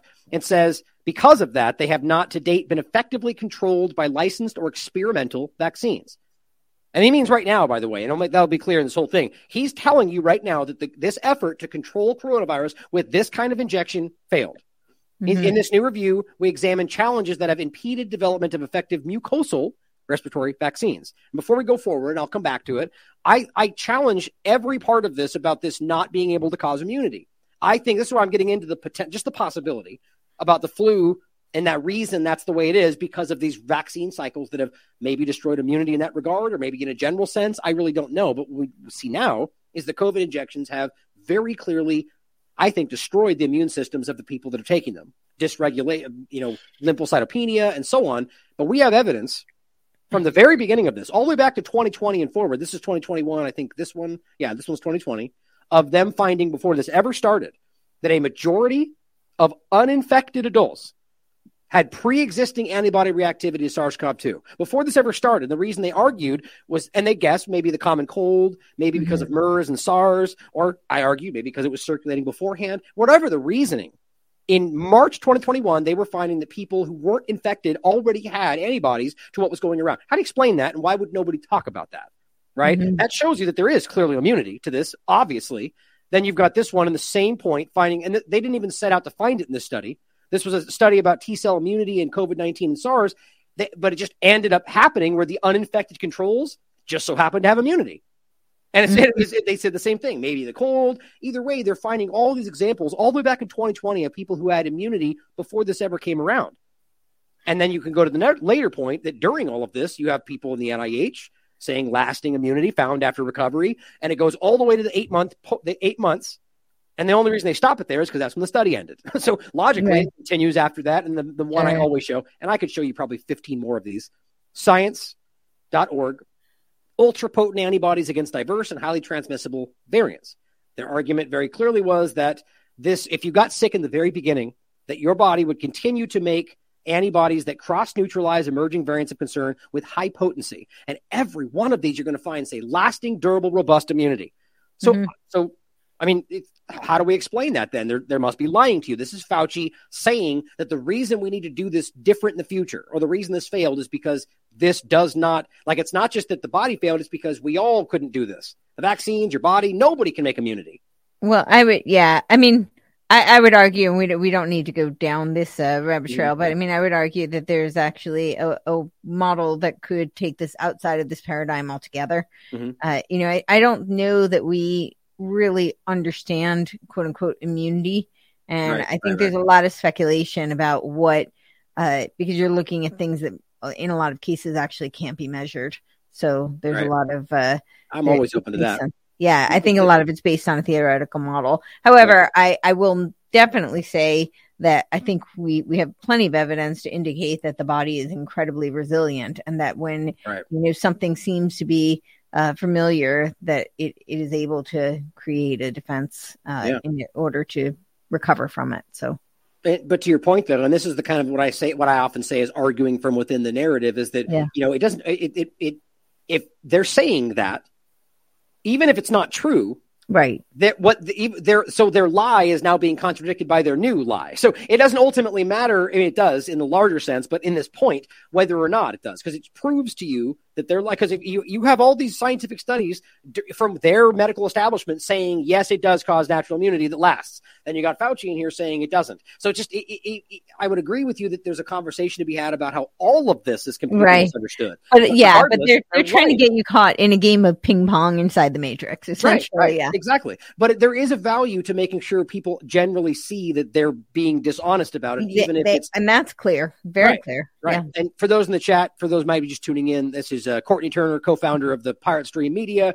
and Pirate Stream in general, and uh, host of the Courtney Turner podcast. Somebody's asking in general in the chat, so update for those Oh. just tuned in. Um, but going forward in general, I mean, again, the overarching points is the mucosal immunity and the fact that how in the world can they pretend, how can they justify legally or otherwise pushing this for three years up until very recently saying that we should still be getting these when they're arguing right here that they didn't even work, right? Right. It says we discuss possible approaches to developing the next generation. That's where I think this is all about. This is about trying to reset the table with kind of pretending like they're wrong, but hoping nobody sees it, but really just getting you to justify the next step. Yep. Right. And uh, this goes into it says over the years, influenza vaccines have never been able to elicit durable protective immunity against seasonal influenza virus strains. Now, I just I don't even understand why that would make sense based on every other thing we know. But again, it's possible that we just don't understand in general. Although current I actually think that that's true. That they they have never protected uh, immunity against uh, influenza strains. I've never understand the flu shot to begin with because let's say that their model is actually theoretically correct. It, this is just mind boggling to me. So they essentially what they tell you now they may have you know bivalent and you know multiple uh, strains within these shots, but what they initially told me when I first was being you know, really heavily in, encouraged to take these flu shots was that there's a hundred billion, possibly hundreds of billion strains of the flu. Right. Don't worry. We have figured out the most likely contagion for this year. And they're experts. Don't worry. They're experts. They know. They're experts. and so you have a one in multiple billion, they don't know how many billion, but like billions shot. And we, we figured out that one. Don't worry. Take this shot and you're going to be immune. The way they argue it is it's a hemisphere thing where they where they look at the southern hemisphere and they argue that that, that they happens before us and that ultimately it's going to eventually happen to us or something like that and they just basically say that But still, just look at the odds. I mean, if it was one in one billion, I'm like, I've got a Well- one in one billion shot that these experts got it right. Like, okay, I don't I just I agree that it's ridiculous. My point is it's not one in a billion. It's really ultimately that they're seeing what's happening and then they're kind of just but they're still guessing what they think will eventually happen to us. Either way you play with it it's a guess completely. And it doesn't make sense. Your your point is the same is that it, it could be potentially a billion possibilities, you know, and at the end of the day what that actually it says in the, in the next art the next paragraph that they they guess and multiple times it's been very very wrong and they'll come back and say that they'll be like oh it looks like uh it was like four can't percent imagine why. effective and my point is the same in general to the like right now if we're looking at the bivalent or any of these conversations. And they themselves are going here's why this isn't working. Here's why it's you know causing side effect that it's the wrong variant. So we have to rush this bivalent out. Okay then why are we subjected to a possible russian roulette flu shot when they're it's the same game right? Where this could be the wrong variant. So it could be I mean, it's amazing that their current narrative is contradicting their old flu narrative, but I think that's why they're trying to pull us into this new kind of perception of all this. Here's, here's what it says. Although current influenza vaccines reduce the risk of severe disease, hospitalization, and death, which they've been selling this to people forever about stopping getting sick. We all know that. And now this is the same thing we're seeing with the COVID shot, where no, it just reduces symptoms. It says their effectiveness against clinically apparent infection is decidedly suboptimal, but make sure you force it on your kid, ranging from 14% to 60% over the past 15 seasons. So barely getting over 50%. Amazing. And that's an average, by the way. Sometimes it's in the lower, you know, 1%, 2%. The duration of vaccine elicited immunity is measured only in months. And that's a successful flu shot. Current vaccines require annual revaccination with updated formulations that are frequently not precisely matched to circulating virus strains. And who cares about the possible side effects of all that, right? Right. Now it says, as of 2022, after more than 60 years of experience with influenza vaccines, very little improvement in vaccine prevention of infection has been noted. what? 60 years of experts doing their thing and nothing's changed? God dang, come on. What do you think about that? I, I it's I, I feel like it's just like gaslighting at its finest is really kind of what it is. But well, just to take it at face value, like I'm with you mm-hmm. that I'm I'm reading between the lines and Yeah. everything. But if that just the statement of taking at face value, how is that supposed to give you faith in the system when they're failing today and they're telling you these haven't worked, and apparently for 60 years they haven't worked, and we're okay with that? Like it's just no, no change. Well, that's why I say it's gaslighting because it's like, okay, we have no idea what we're doing. We have never had any success previously, but please trust us now. Don't worry, we got you. that is kind of the point is overall this thing is basically saying that this whole thing as we should know by now and as we were saying in the beginning has been a grand experiment to find out if this would work or at least And it hasn't worked, but don't worry, we're it's going to work now. yeah Just keep we're experts us. we'll make it better don't worry Yeah. it's just it's just so like outwardly ridiculous it says as pointed out decades ago and still true today the rates of effectiveness of our best approved influenza vaccines would be inadequate for licensure for most other preventable diseases so that means they slant the table for Mhm. flu vaccines to make Yep. sure that it's just that's Which crazy. then begs the question: Why? What is the what's the agenda with the flu vaccine? Oh, I can tell you that. That's that's. I mean, this is the this I've talked about many times, um, and this is now deleted. By the way, was a rapid response to the HHS, and there's also the WHO document entitled "Health is More Than Influenza," saying the same Mhm. thing, basically calling them out for lying and for creating pandemics of fear to push vaccine sales and other things. Now, in this one, the main point was that despite them claiming over sixty thousand, um, where was it? Total uh, deaths in general from the flu. I, I usually have it highlighted. The bottom line is that they ultimately question why these are bundled together. If it, it- but uh, the oh, that's right here. I'm sorry, it's right there. Sixty-two thousand lives were taken with between flu and pneumonia, but it turns out only 257 of them were even flu, and only 18 of those were actually identified. Right, and so this game is being played today with pneumonia and flu and COVID. It's the same thing they've been doing before. To cut to the chase, the bottom line is that during this National Influenza Vaccine Summit, where they all collected, the argument was made very strongly that we have a seven step recipe for generating interest in and demand for flu vaccines because we don't have, nobody's getting them right now. Was the question asked about whether they were needed? No. It was that, well, they're not getting them, and we know that's a problem. That's just Right. kind of way they always do this. And the bottom line was they simply said that we need to scare people. We need to basically hype the flu to get people to get it. And even if you think that they did that because they think it's the right thing, they're still lying to us. Yep. It's Yep. crazy. Very, And very they crazy. always use fear to control and manipulate. Right, right. And so they, this that's back to the game here about how you know they just it's just and they're pushing them and they're making maximum profit. Yes. And uh, and so going on, it says um, even decades long efforts to develop better so called universal influenza vaccines. Now, is that trying to make better flu vaccines? No, that's them failing to try to make one that suits everything and failing, which is the same game with the mRNA platform. So I argue if Isn't that the same game they that Fauci tried to play with AIDS? it's the same game they always play. That's the that's Yeah. the point, right?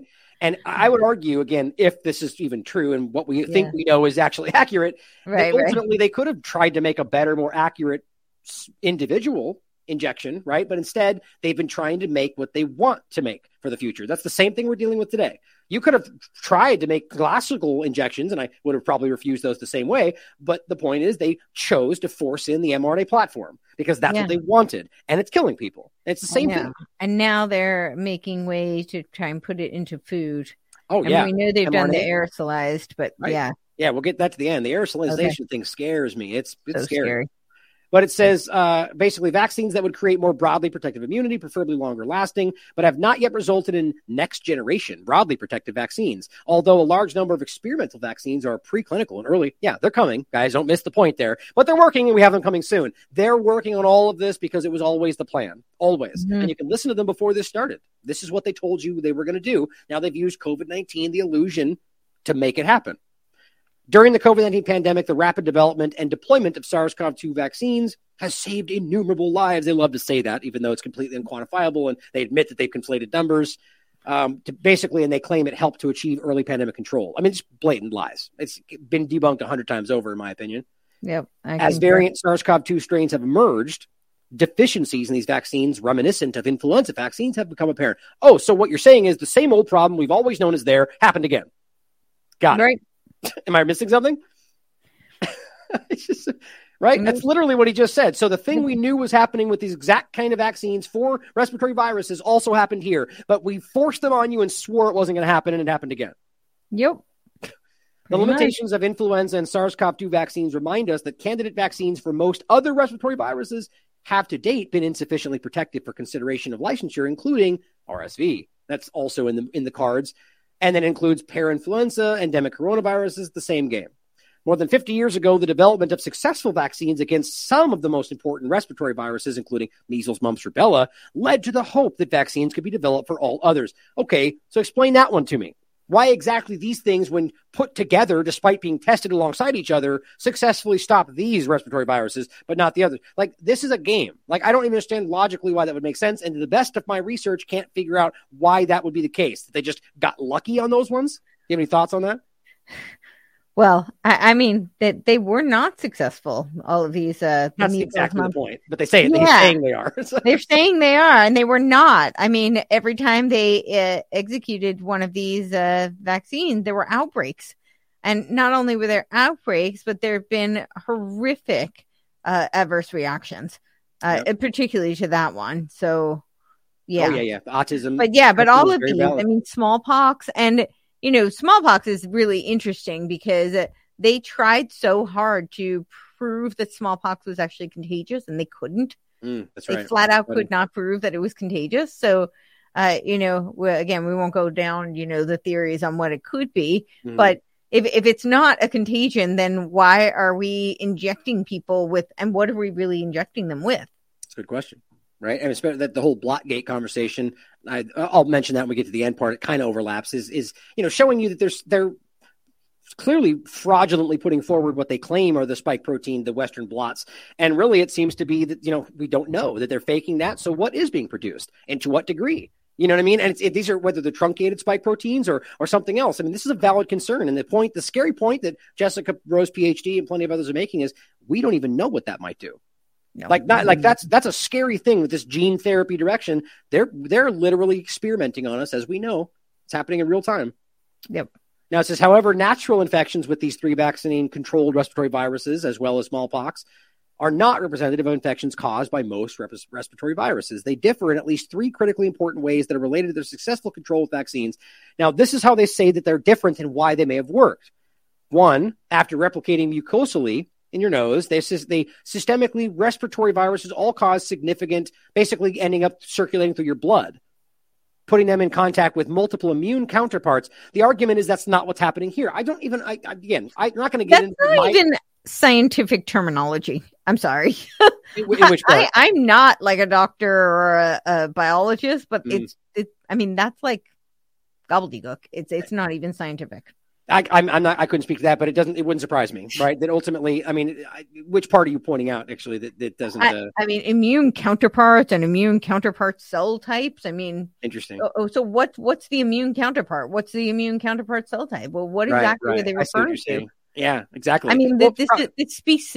This does not speak at all to the cellular uh, occurrences in the body and how this the the actual uh, mechanism by which this is supposedly working. It Right. doesn't speak to that at all. And And that's what I was supposed to be saying a is- scientific article.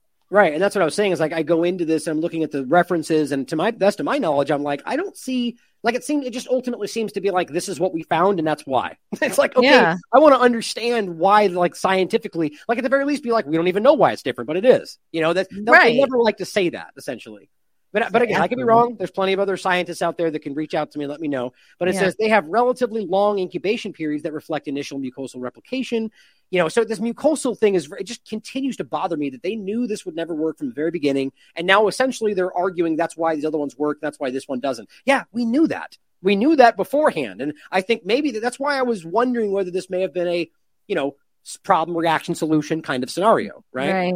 They elicit long form lifetime protective immunity. But okay, th- why are they different? And then the point is, but so do these. And we just showed that. You know, if you don't, if you haven't injected yourself with the immune se- system destroying injection.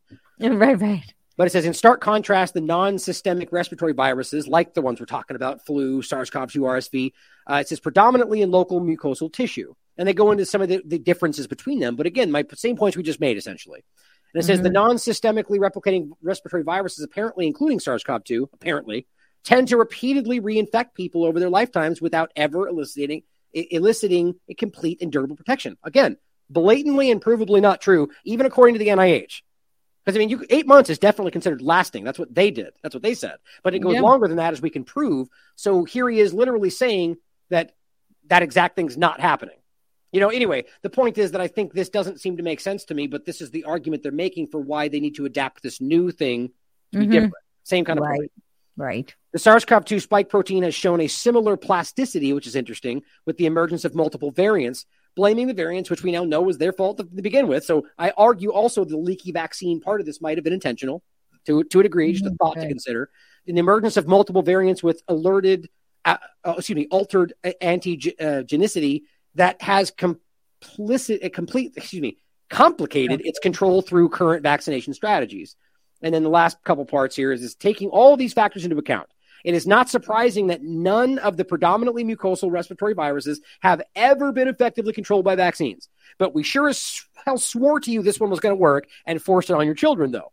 It says if natural mucosal respiratory virus infections do not elicit complete and long term protective immunity against reinfection, how can we expect vaccines, especially systematically administered non replicating vaccines, to do so? It's a great question, Fauci. Mm-hmm. I, I, why did you mm-hmm. force it on everybody then? Or did you only just find this out now? And does that not in- clearly point out that this was an experiment? I mean, how else are we supposed to read this? I don't know. It's, very, it's crazy to me. It is. The, the last part is this is a major challenge for future vaccine development and overcoming it is critical to the work of developing the next Next generation. generation of vaccines. There it is. Yep. And so I think that was it. I, you know, the rest of it. Oh, oh, that's right. Just the conclusion down here. The concluding remarks. It says durably protective vaccines against non-systemic mucosal respiratory viruses with high mortality rates have thus far eluded vaccine development efforts. Great. That's where we are in 2023. So we failed. it didn't work. Right. We'll keep trying though. I, I'm sensing a theme. It's recurring. Yeah. so silly. Challenges to developing next generation respiratory vaccines are many and complex. We must better understand why multiple sequential mucosal infections with the same circulating circulating respiratory viruses spread out over decades of life fail to elicit natural protective immunity. They don't. It's working. They just don't want you to know that. If we are to rationally develop vaccines that prevent them, so again, pointing out that what we did was wrong, it didn't work, and now we need to apply this new understanding if we're ever going to make this work. It's Mhm. crazy. We must think outside the box to make the next ones that elicit immune protection against viruses that survive in human populations. Past unsuccessful attempts, including this what we just went through, to elicit solid protection against mucosal respiratory viruses and to control the deadly outbreaks and pandemics they cause, have been a scientific and public health failure that must be urgently addressed. That's huge. Yeah. Like he just admitted right there in one sentence that this failed, whether the older ones or right to this moment. Yep. He says, We are excited and invigorated that many investigations and collaborative groups are rethink, no, he's not, from the ground up, all of our past assumptions and approaches to preventing important respiratory viral diseases and working to find new bold paths forward. Don't miss one important part assumptions. Assumptions. Assumptions. That the whole, well, his whole point is that they're pushing this on everybody because they assumed that it would work. Just like we keep telling you, keep proving to you. I just, this is, I, I just, this is, it's not supposed to come across as a victory lap, but it kind of feels like that right now. The point is, Right. we were telling you this, guys, and the point is that this is an admission of guilt. That's what I think. I- Yeah, I think the part that they were excited about is to get more money to do more research for things that they know will fail. yeah, I, I think this to me, if I had to guess, and it could be something like we're talking about more, you know, meta, more like long term. But if Yeah. you take it at face value, it kind of seems to me like this is them quietly putting it out that we failed and we're doing better. So when they, when you know, later they come out and go, but you know, you never even, yeah, we did this right there. You know, but the media Yeah. never covered it. Nobody ever talked about it, and they're still acting like they're working and successful. You still have to be. You're still forced to get them in schools, even though he said that last month. Yeah, I mean, well, they, they know that they would fail. So yeah, I, I agree with you. I think it's a way of pacifying people, Yeah, yeah, and, and it's a way of keeping people bought into the narrative. I agree. Yeah, it's interesting. Here, here is a uh, Korean scientist who was saying this back in 2020. Uh, this is posted 2021. Uh, Professor Lee Wang-jae Collective immunity, corona prevention itself is impossible with vaccines. So it wasn't just Dr. Bhakdi. He's simply saying this right now, or back then, theoretically, prevention is impossible. The problem is that people think that all vaccines are the same. The vaccine is 100% effective. Like that's what people think. The COVID 19 virus infects the upper respiratory tract, nasal mucosa, and blood antibodies caused by the vaccine cannot access it itself. There is no pathway to prevent it. This is common knowledge, understand. That's what Bhakdi was trying to tell us, and nobody Right. cared. Nobody cared. Good, goodbye comments. We knew this. Those of us who rely on published research, uh, there has always been many unsuccessful attempts to create what they're trying to do. The largest study, still in progress, confirms this. I agree. I agree. And this was just him pointing out the same thing. He's the one that referenced the South Korean point. Just it's it's pretty alarming how obvious this all is. Yeah. No, that that's the, the last little segment on that. If you have any comments on that, we can finish with the uh, WHO and and the uh, aerosol conversation. Okay. Yeah, no, I, I think you know that that's my only comment on it. It really is just that I mean they they knew it's going to fail, and I think Mm. that they're that's their way of pacifying people so that they can keep people bought into the narrative. Because if they were to if they were to do anything else, I think that it would raise too many questions. Yeah, it's just so sad, you know, that we're at this point just to see that you know there are people's lives that have been destroyed by this, Completely. children that have been killed, mothers and fathers, and you know it's just it's amazing that we're at a point right now where.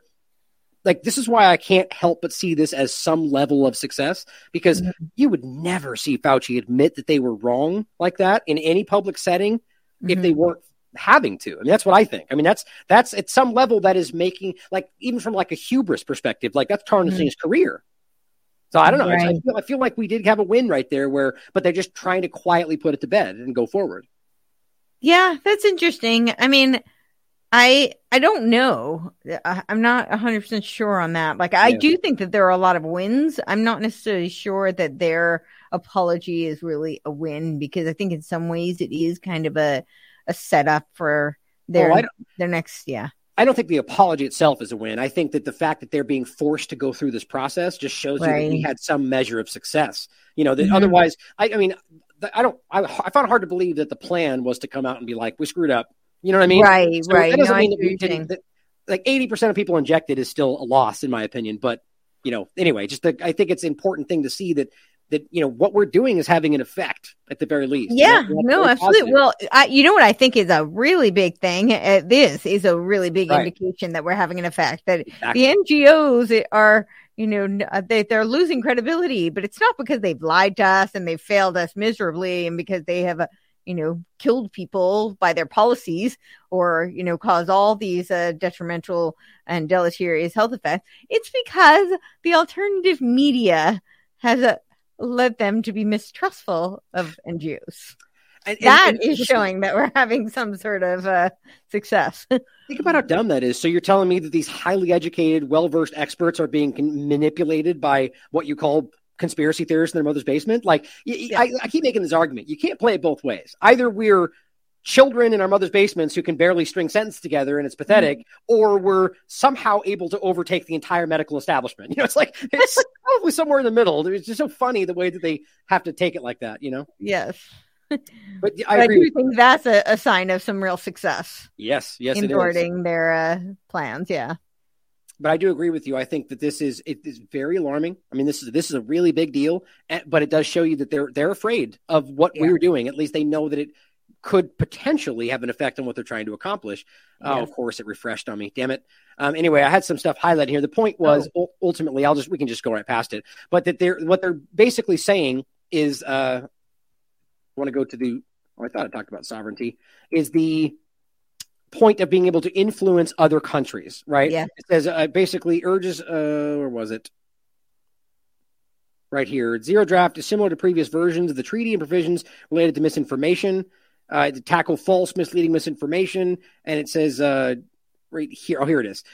As with any attempt to censor content that's deemed to be misinformation, this pandemic treaty raises questions about how these so called authorities will decide what it is. Experts are now starting to admit uh, that the claims once pushed by, uh, by basically what we were saying before was true, and yet still, like we were talking about the NBC, NBC guy, still Mhm. arguing that we have a pandemic of misinformation, despite all the things they're pointing at are essentially being proven to be true.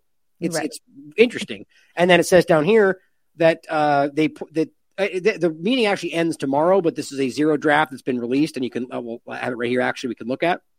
But what it's saying is right here. It says power to decide on the laws that apply to their country. This process also limits citizens' ability to hold. Uh, well, dang it! I wish it kills me when it removes the highlighting part. I know. Uh, it's basically saying that when they they can vote to in, to force that your country has to do what they've decided. Mm-hmm. I've said this before. It kills me that I have to find this in here. This that right here. This article lets the the WHA impose legally binding conventions on WHO member states. One reason why maybe people want to flee the WHO at this point with with a uh, with two thirds majority vote. So now the U.S. and Israel and all the leading they can essentially create the consensus that Iran has a, a pandemic outbreak that they're not telling us about, and it doesn't matter what Iran says after that. The, the, the international community can push in and do what they want. And yeah. even, more so, it says regardless of whether a third of the WHO members vote against the, the treaty, it will still apply to countries under international law. Yep. Sovereignty is being removed. That's exactly. So this is their whole plan to erase uh, sovereign nation states and to move towards what they call uh, that they're saying there'll be remnants of power blocks. So this is like you know if a couple of countries band together and they will dictate what uh, some other region needs to abide by, and mm-hmm. that that's what they're doing there. It's essentially which yeah. moves us closer to the, of course, you know, one world government exactly. structure Exactly. And this is a fast track to that, actually, the way that this health policy is being used. And it's, you know, just to show you the, the point there and information on pandemics and other and their effects and tackle false, misleading, misinformation, disinformation. Of course, we're not talking about, you know, the CDC, the WHO, or any of these groups. We're talking about you and people out there, us out there, tell, you know, saying what we're not supposed to say. And right. you can read through this for yourself. There's a lot of alarming stuff in here, but yeah, still, still, going through the process, right? Mm-hmm. But here he is actually saying this and I just think this is, you know, it's, it's really alarming that this is being publicly discussed right now, that they are, it says he, we call for action.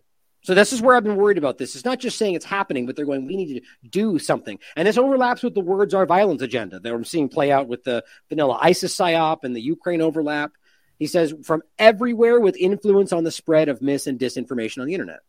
Will call for action from everyone with influence on the spread of mis and disinformation on the internet governments, regulators, policymakers, technology companies, private partnerships, civil society. Stop the hate. Set up strong guardrails. Be accountable for language that causes harm. Now, as, there it is right there. But what's interesting is hate. Mm-hmm. Like, okay, well, we're talking about disinformation. Why, why is hate synonymous with well, disinformation? It's because they want it to be, you know? Yeah, and also I find it very interesting, right? That they're talking about misinformation, right? So misinformation, we're human. We are always going to be fallible. Yep, misinformation exactly. means that there is a mistake that has right. been said, right, or written. That is not disinformation, which you know is intentionally being harmful, right. and that is most of what they do. so.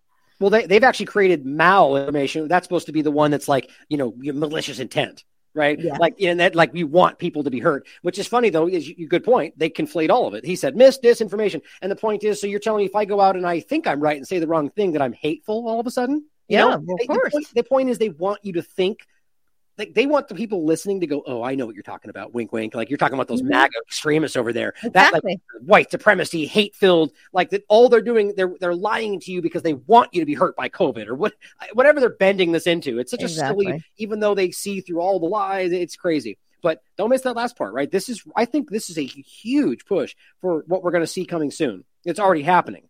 Well, yeah, with the Ministry order. of Truth.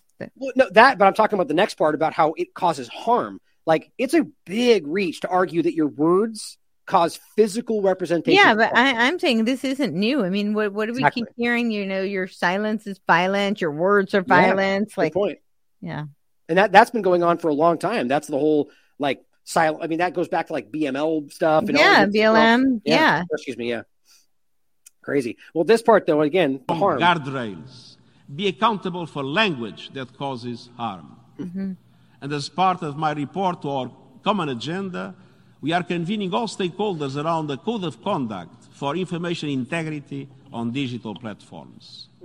And we'll also further strengthen our focus on how mis and disinformation are impacting progress on global issues, including the climate crisis. Oh, yeah, of course. Of course, of course, because that's paramount, right? Very interesting. And who decides what is causing harm and who decides what is harm? It's right. so arbitrary. Right. The and very course, people who got the whole thing wrong. Same people. Yeah. Right. right. The ones that screamed that myocarditis was fake news and are now admitting that it's real. Those people will decide. they will decide. Yes. Yes. We'll see how well that works out. Right. God. Silly. But this is I think this is why people are so quick to push back. And this is why things like this are coming out. Like I don't know if you saw this, but this is crazy. We don't need to play it. You can just kind of see it right there that it starts out by, Oh my God, I've got pink eye. And she picks up the phone and she's like, "Oh no, how to tell if you got pink eye? Rabbit holes!" Like that's what they're doing right there. And at the end, it comes back to being, "Oh, thank God, it's the government information from Ontario." And it says, "Check out this government-made video encouraging you to stop going down rabbit holes." And as I said, I mean, this is really crazy to me. So yet again, the government message is, "Don't think, just follow direction." Mm-hmm. I, I mean, that as I, that is the on the surface message here. I, I, like I said in this tweet that no one, I don't think anybody really is out there saying like just ignore or buy everything, but to not even look at it is a really hard sell. But yeah, they're trying. They just they just want you to be compliant. Uh, you saw that I, I think I sent you my uh, uh thread on like uh the what our education system was predicated on the, the Oh, yeah. Model. Yeah. Oh, And yeah. it was literally for compliance. So Exactly. Obedient that- workers. That's what it For- pumped out. Yep. yeah. For, That- so that's what I think we talked about this on our last pirate stream, right? Yeah, that's right. Triage medical system and stuff. It's silly. We're just well, but it's the same people. So the experts are the people who have been in, what I say indoctrinated the most, right? They're the highest level of education. So they're that that's how they become the experts. So they become very uh steeped in the the narratives that have been taught, and they literally become indoctrinated. Yeah. yeah. Yeah, very. The, it's do, nothing if not dogma today. Like they they are just completely locked into what's supposed to be the narrative, and truly believe in a lot of ways that they think that that's correct. And I think that's because they've been trained to not know how to discern otherwise. You know, and Yeah. you know look differently. Here, here's an interesting one I want to point out before we finish with the Okay. aerosol point. And this scares the hell out of me. So the point here, the last kind of segment here, is about where we're going post the WHO treaty, post the next generation vaccines, and you know where the world is taking us in a really scary Right. direction. Or I should say the world, where the powerful, the you know the elitists are trying to Right, drag right. us into. So I saw this today or yesterday. This is a alarming step. Now, basically, just to sum it up, it says potential fentanyl vaccine test kits, groundbreak, uh, great ground, uh, great breakthrough to combat. I can't talk to combat synthetic opioid deaths. Now, it seems like that sounds like some kind of a, you know, it doesn't seem like it would be a vaccine, right? It'd be like an opioid, like a like a Narcan kind of thing. That wouldn't be a vaccine, right? But And except- synthetic opioid. I mean, that Well, I mean, that- that- everything that- about that is questionable. Oh yeah, yeah, and we can. There's a whole ways to get into this when it gets like Yeah. I'm. I'm from the moment I'm even ignoring like the fentanyl point. For me, it's more about where the underlying point and I and why I think they're starting with fentanyl in this. It- this is actually pretty crazy. Here's what it says: In the case of fentanyl, the antibodies will block it. Antibodies, okay, that's interesting. Will block it, keeping it from crossing into the brain. And if the fentanyl cannot cross into the brain, well, that means you can't get high. And so there's no longer motivation to pay. Well, there you go. All all solved. We genetically engineered you to not even want the drugs that you actually want. Shouldn't that be the say? You see where this is going? That's a really alarming step because we've already had the conversations about like, oh well, meat's bad. We all agree meat's bad. Well, let's just create the enzyme. They've talked about this to stop you from wanting to eat meat or blah blah blah. This is a real conversation where they're talking about like behavioral training through genetic alterations. You know, like trying to st- moral bioenhancement. We've talked about like the, the compulsory stuff. So where I see this going, and I even take it to this, I think fentanyl was the focal point because there's a very clear right leaning focal point on this China Right, sure. fentanyl, the border, the border wall, and like so if you get them involved with going, well, yeah, good. So like not over. Oh, I, I forgot that first point, which is that ultimately like who cares if you die from it? Who cares if, as long well you can you can still take it if you want. It doesn't make you high necessarily, but is it stopping overdose? Is that stopping like this feels like a way to justify literal like society scale alterations to be able to justify what's greater for the greater good. And I mean, is the only problem with fentanyl the addiction, the the getting high component? Like, what what about what's happening on the border? I mean, a lot of these people are being essentially that they're not in control of their fentanyl consumption. There's what about the fentanyl that's being laced into all of these other drugs and other uh, mechanisms? I mean, a lot of people are getting they're getting prescription drugs that are laced with fentanyl.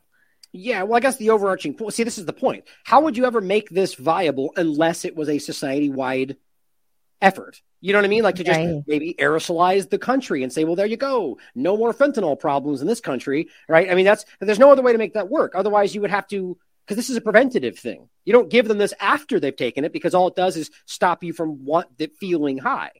Like so, that's is- uh, this- yeah, I mean that's it's just really kind of absurd. I mean the the feeling of getting high isn't the only problem with fentanyl. Like no, but I mean the point. I guess you're right. I mean, but the point is, if hypothetically, to to to play with the argument, if they were to give this to people in a mass way and then nobody got high from it anymore, well, the argument would be that it wouldn't be useful anymore in a drug use sense. People wouldn't take it, so there wouldn't be a tra- any need for it to come into across the border. So I mean, Mhm. that at least logically makes sense. The problem, though, is they're using this for medical treatments in the hospitals. That's been a, a large rise in use in this way for like anesthesia stuff. I've seen a I lot of articles about that. I do see that there's this weird overlap with fentanyl and even the COVID 19 outbreak. Whitney Yeah. Webb's done some interesting stuff on that. But all, all that aside, Yeah. I truly think that the big point here, in my opinion, is about normalizing through something that we don't maybe connect with, you know, climate change activism or any other larger thing because fentanyl is bad and people die or whatever. And then it becomes this justification, the precedent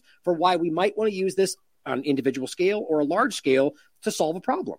And then oh, I you know, definitely agree with that. yeah, the sure. climate change thing becomes a focal point, and they go, "Oh, but we all we're all going to die if we don't stop doing this thing." Well, no one's going to all do it, so what we'll do? Perfect, we'll use this same thing. It's I, I feel this is connected in a really strong way. Now, maybe I'm connecting dots that aren't there, but my God, this seems alarming to me, and this brings me to the next point. Of uh, oh, well, this was just. I'm just going to skip that since it's this unconnected. Here is the point of where we're going with this. I discussed this recently on the 20 uh, the 3rd 2023 did us government work on myocarditis inducing virus? The answer is yes. Then work to aerosolize it. That's the question. Well i said let's look at the facts. Now the Mhm. bottom line was you can see in this that they very clearly did i'll grab the link for you real quick. Oh shoot where was that? I'm trying to remember. Oh i think i can just look up ralph barrick. I should have grabbed this beforehand. But the point is they they ralph barrick is on the record. There it is. Perfect working to make in the 90s.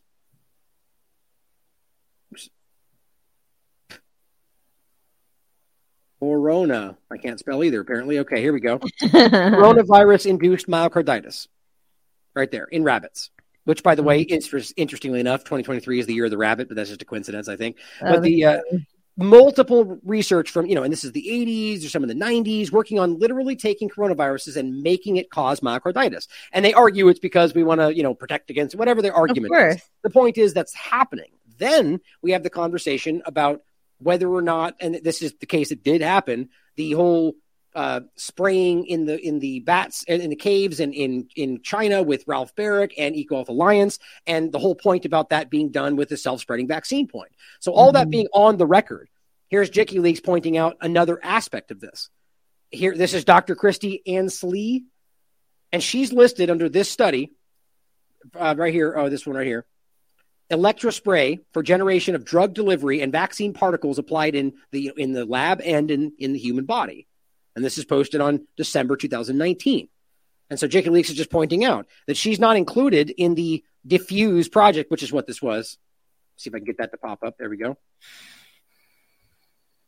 Project Diffuse, which was a which was a submitted grant proposal to do this, but they claimed it was turned down. And this is what gets into that exact discussion. So Jicky Leaks is essentially pointing out that this woman who's involved with that program isn't included in Eco Health Alliance affiliation. It's not listed on any of the papers. And what has she been spraying exactly? And you can look at the documentation we're talking about.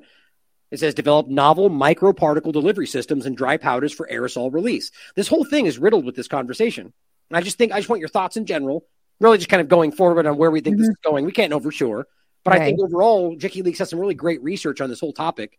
And here's the last one talking about Spraygate. Full length cDNAs, this is where it gets really scary, of positive strand RNA genomes were isolated. Full length, uh, where was the point to? Um, oh, right there, the cloned viral cDNAs. And that's what this is. And this is really crazy. This is May 2020, an infectious cDNA clone of SARS CoV 2.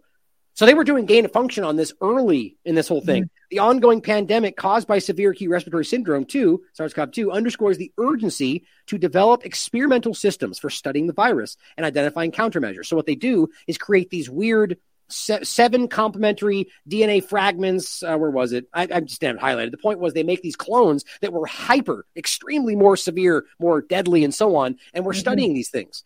And the overarching point is the yes, they did make coronavirus inducing my, myocarditis induced by coronavirus. They did test and spray aerosolized versions of this, which you can look up in this program right yeah. here. And and then they have these clones they make on SARS-CoV-2. So the overarching point is, was this part of what we're talking about? Did this get aerosolized and could it be used? And there's a lot of hypotheticals there, but I just want your thoughts right. on the way out today on what that could mean, where we're going. I mean, this kind of stuff is very alarming to me. Oh, last point was mm-hmm. another thing that she posted. Can anyone explain how all cause mortality in the UK in April 2020 spiked at exactly the same time in every region when travel routes to the UK were overwhelmingly via the southeast?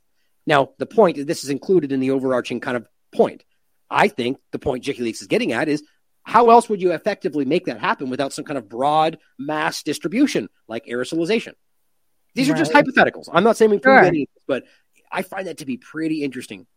I think? think? there's a lot of evidence that that's that possibly already been done and oh, that yeah. they're you know that they're making plans to do more of it. I mean, that's a, what a lot of whether or not it's specifically under uh, the viral model, you know, as mm-hmm. an aerosol aerosolized virus or if it's just toxins that they're releasing that right. are going to create you know the the symptoms that we may attribute to being whatever it is that they tell us that we have right. uh, because that's so, that's what most of this uh, geoengineering is doing that's what all these chemtrails and they're they they release and that we have this is not you know, this is not speculative. We have lots of evidence of them. And they talk about, well, you know, we're going to quarantine it to this area don't mm-hmm. worry, it's only just this isolated area. Really? If it, if you're dropping it on a population, how how can you how can you verify that that's going to be contained? it's, it's, it's impossible. The the ones they've done in the past with with rabbits, like there was yeah. also tests done on rabbits, and was one of the only that I know is um, excuse me, was publicized. Yeah. It, it's crazy. All sorts of bad things happened. It infected. Yeah. It, it got wildly out of control. And I think that they, they know this. And I think the whole point is that they don't care they about the side care. effects as long as they're achieving the end goal. I can't know? remember what the one I read. I, I'm familiar with the rabbit study, but there was another one. It wasn't too long ago, and they they said they were going to do a testing on a population, and that that was the question that kept coming up. It's like, well, so it's just going to stay confined? Like that? That's absurd. No, no, I mean it's literally the whole point. And I'll play. I'll play this on the way out. Actually, the video that I often play about this kind of like tangential, you know, world uh, international community think tank discussion about self-spreading vaccines and the yeah. way they're using that with food and all sorts of things. And well, ahead. and the mosquito, sorry, the mosquitoes, and I mean that's a right. very, very real very. concern. Yeah, yeah. They just uh, had a big new outbreak in, in, in Australia with the mosquito discussion. We know that Bill Gates overlap there. I mean, it's yeah, yeah, I mean, I think it's Oxitec is one of the main companies, right, that they used, mm-hmm. and it's it's everywhere. I mean, and I'm not saying we know for sure that there's something going on there, but we do know that they're genetically modified, and we do are seeing right now in real time that they clearly don't know the fallout that comes along with these kind of experiments. Well, you know, I mean, they, we know that the experiments itself are being done, and those alone right. have ramifications. That's so whether or not they, yeah. But uh, could they be also using that to deliver something? Is your exactly. point? I, I, right. I, agree. Right. Certainly, certainly possible. I mean, I just don't know why we would even balk at that. Like, for instance, you right. can take an example of like Operation Sea Spray. You can look it up on Wikipedia, where the government yeah. literally sprayed an infectious agent over the South uh, San Francisco Bay. People yep. died, and it was just to find out what happened. You know, right. and yes, that was a while ago, but we can see examples going way up until now. They're just better at can you know muddying the waters of the conversation these days. You know, exactly. Yeah, it's it's quite alarming to see where this is going, and I, I definitely think that this is part of, if not, as you said, already happening, exactly where that this this is going to be going, and it will be under the guise of, well, we have to because climate change, or because everyone's going to die if we don't, or because do you know it's the moral thing to do, or if you even get to the moral conversation, it'll become the the compulsory moral bioenhancement argument that, well, if we're going to do it, we should do it covertly, and that's right. what we may already be there. Yeah, yeah, right. I, I agree with you. Yeah. Well, I, great talk with you today. Thank you for joining me. I really do enjoy your your your perspective. You know, and you, we see things very similarly, and I, I was yeah. With you. Um, Likewise, I agree. and, and and by the way, on that note, make sure you guys are looking, keep an eye out for our upcoming pirate stream episodes yeah. with Scott, and a lot more coming your way on that in that regard in general. Um, yeah. Anything else you want to talk about before we leave today? Any final comments or upcoming stuff you know get into? Um, well, the episode I released today was with Matt Matt Ehret, who you uh, recommended that I read his article, right. which was kind of on this topic uh, of the two party illusion stemming mm-hmm. from uh, the economic model, and uh, yeah, so that that's out today. Definitely nice. go check my uh, website and uh, find me at Courtney Turner. Well, yeah. I'll grab it. I'll, I'll throw it in the show notes. Yeah, Matt. Matt's doing excellent work, and it's you know contentious work for sure. But I and I we I think we will eventually have you and I even have a conversation about that. I think we were yes. possibly going to do that today. But yes. but the point being is that it's it's attacking the core, the roots of the two party illusion, and and the problem is that people that are invested in that illusion take it only as an attack on their side. And so you get attacked from everybody. And the truth is that we are being played from long, long existing manipulations, as I know you know well. So yeah, for sure. And what I love is, uh, uh, and I love that when we have these discussions because you break it down into things that are happening in real time mm-hmm. and that are so practical and tangible for people to see how they're being manipulated from this false managed dialectic. So right, right, and it's it's a, I've never seen more obviously viewable examples than today. I mean, it's just like right in front of you. That's why it's just kind of like that meme of the, you know, everyone's like, no, I don't want to know because it's hard. I get it. It's hard. Cognitive totally. dissonance can be tough, you know, but yeah. we're going to keep fighting because we are fighting, especially for those out there that don't want to hear what we're saying. We're fighting. Yeah, exactly. well, thank you here. And as always, everybody out there, question everything. Come to your own conclusions. Stay vigilant. Since the outbreak of COVID 19, the word virus has been dominating media headlines as well as our daily lives. Did you know that one approach that has been proposed to control virally transmitted diseases is by releasing a virally transmitted vaccine? Unlike traditional vaccines, infectious vaccines do not require any individual consent. Infectious solutions are also being developed for food and agriculture and are currently making their way through the regulatory approval process. However, do we really want to intentionally disperse these modified viruses outside the lab? Is this a forward march of science or a mistake? Join our live event at the 2020 Euroscience Open Forum to explore these questions using recent real world examples. Questions get asked when people have hesitancy or reluctance to get vaccinated. Did you go too quickly?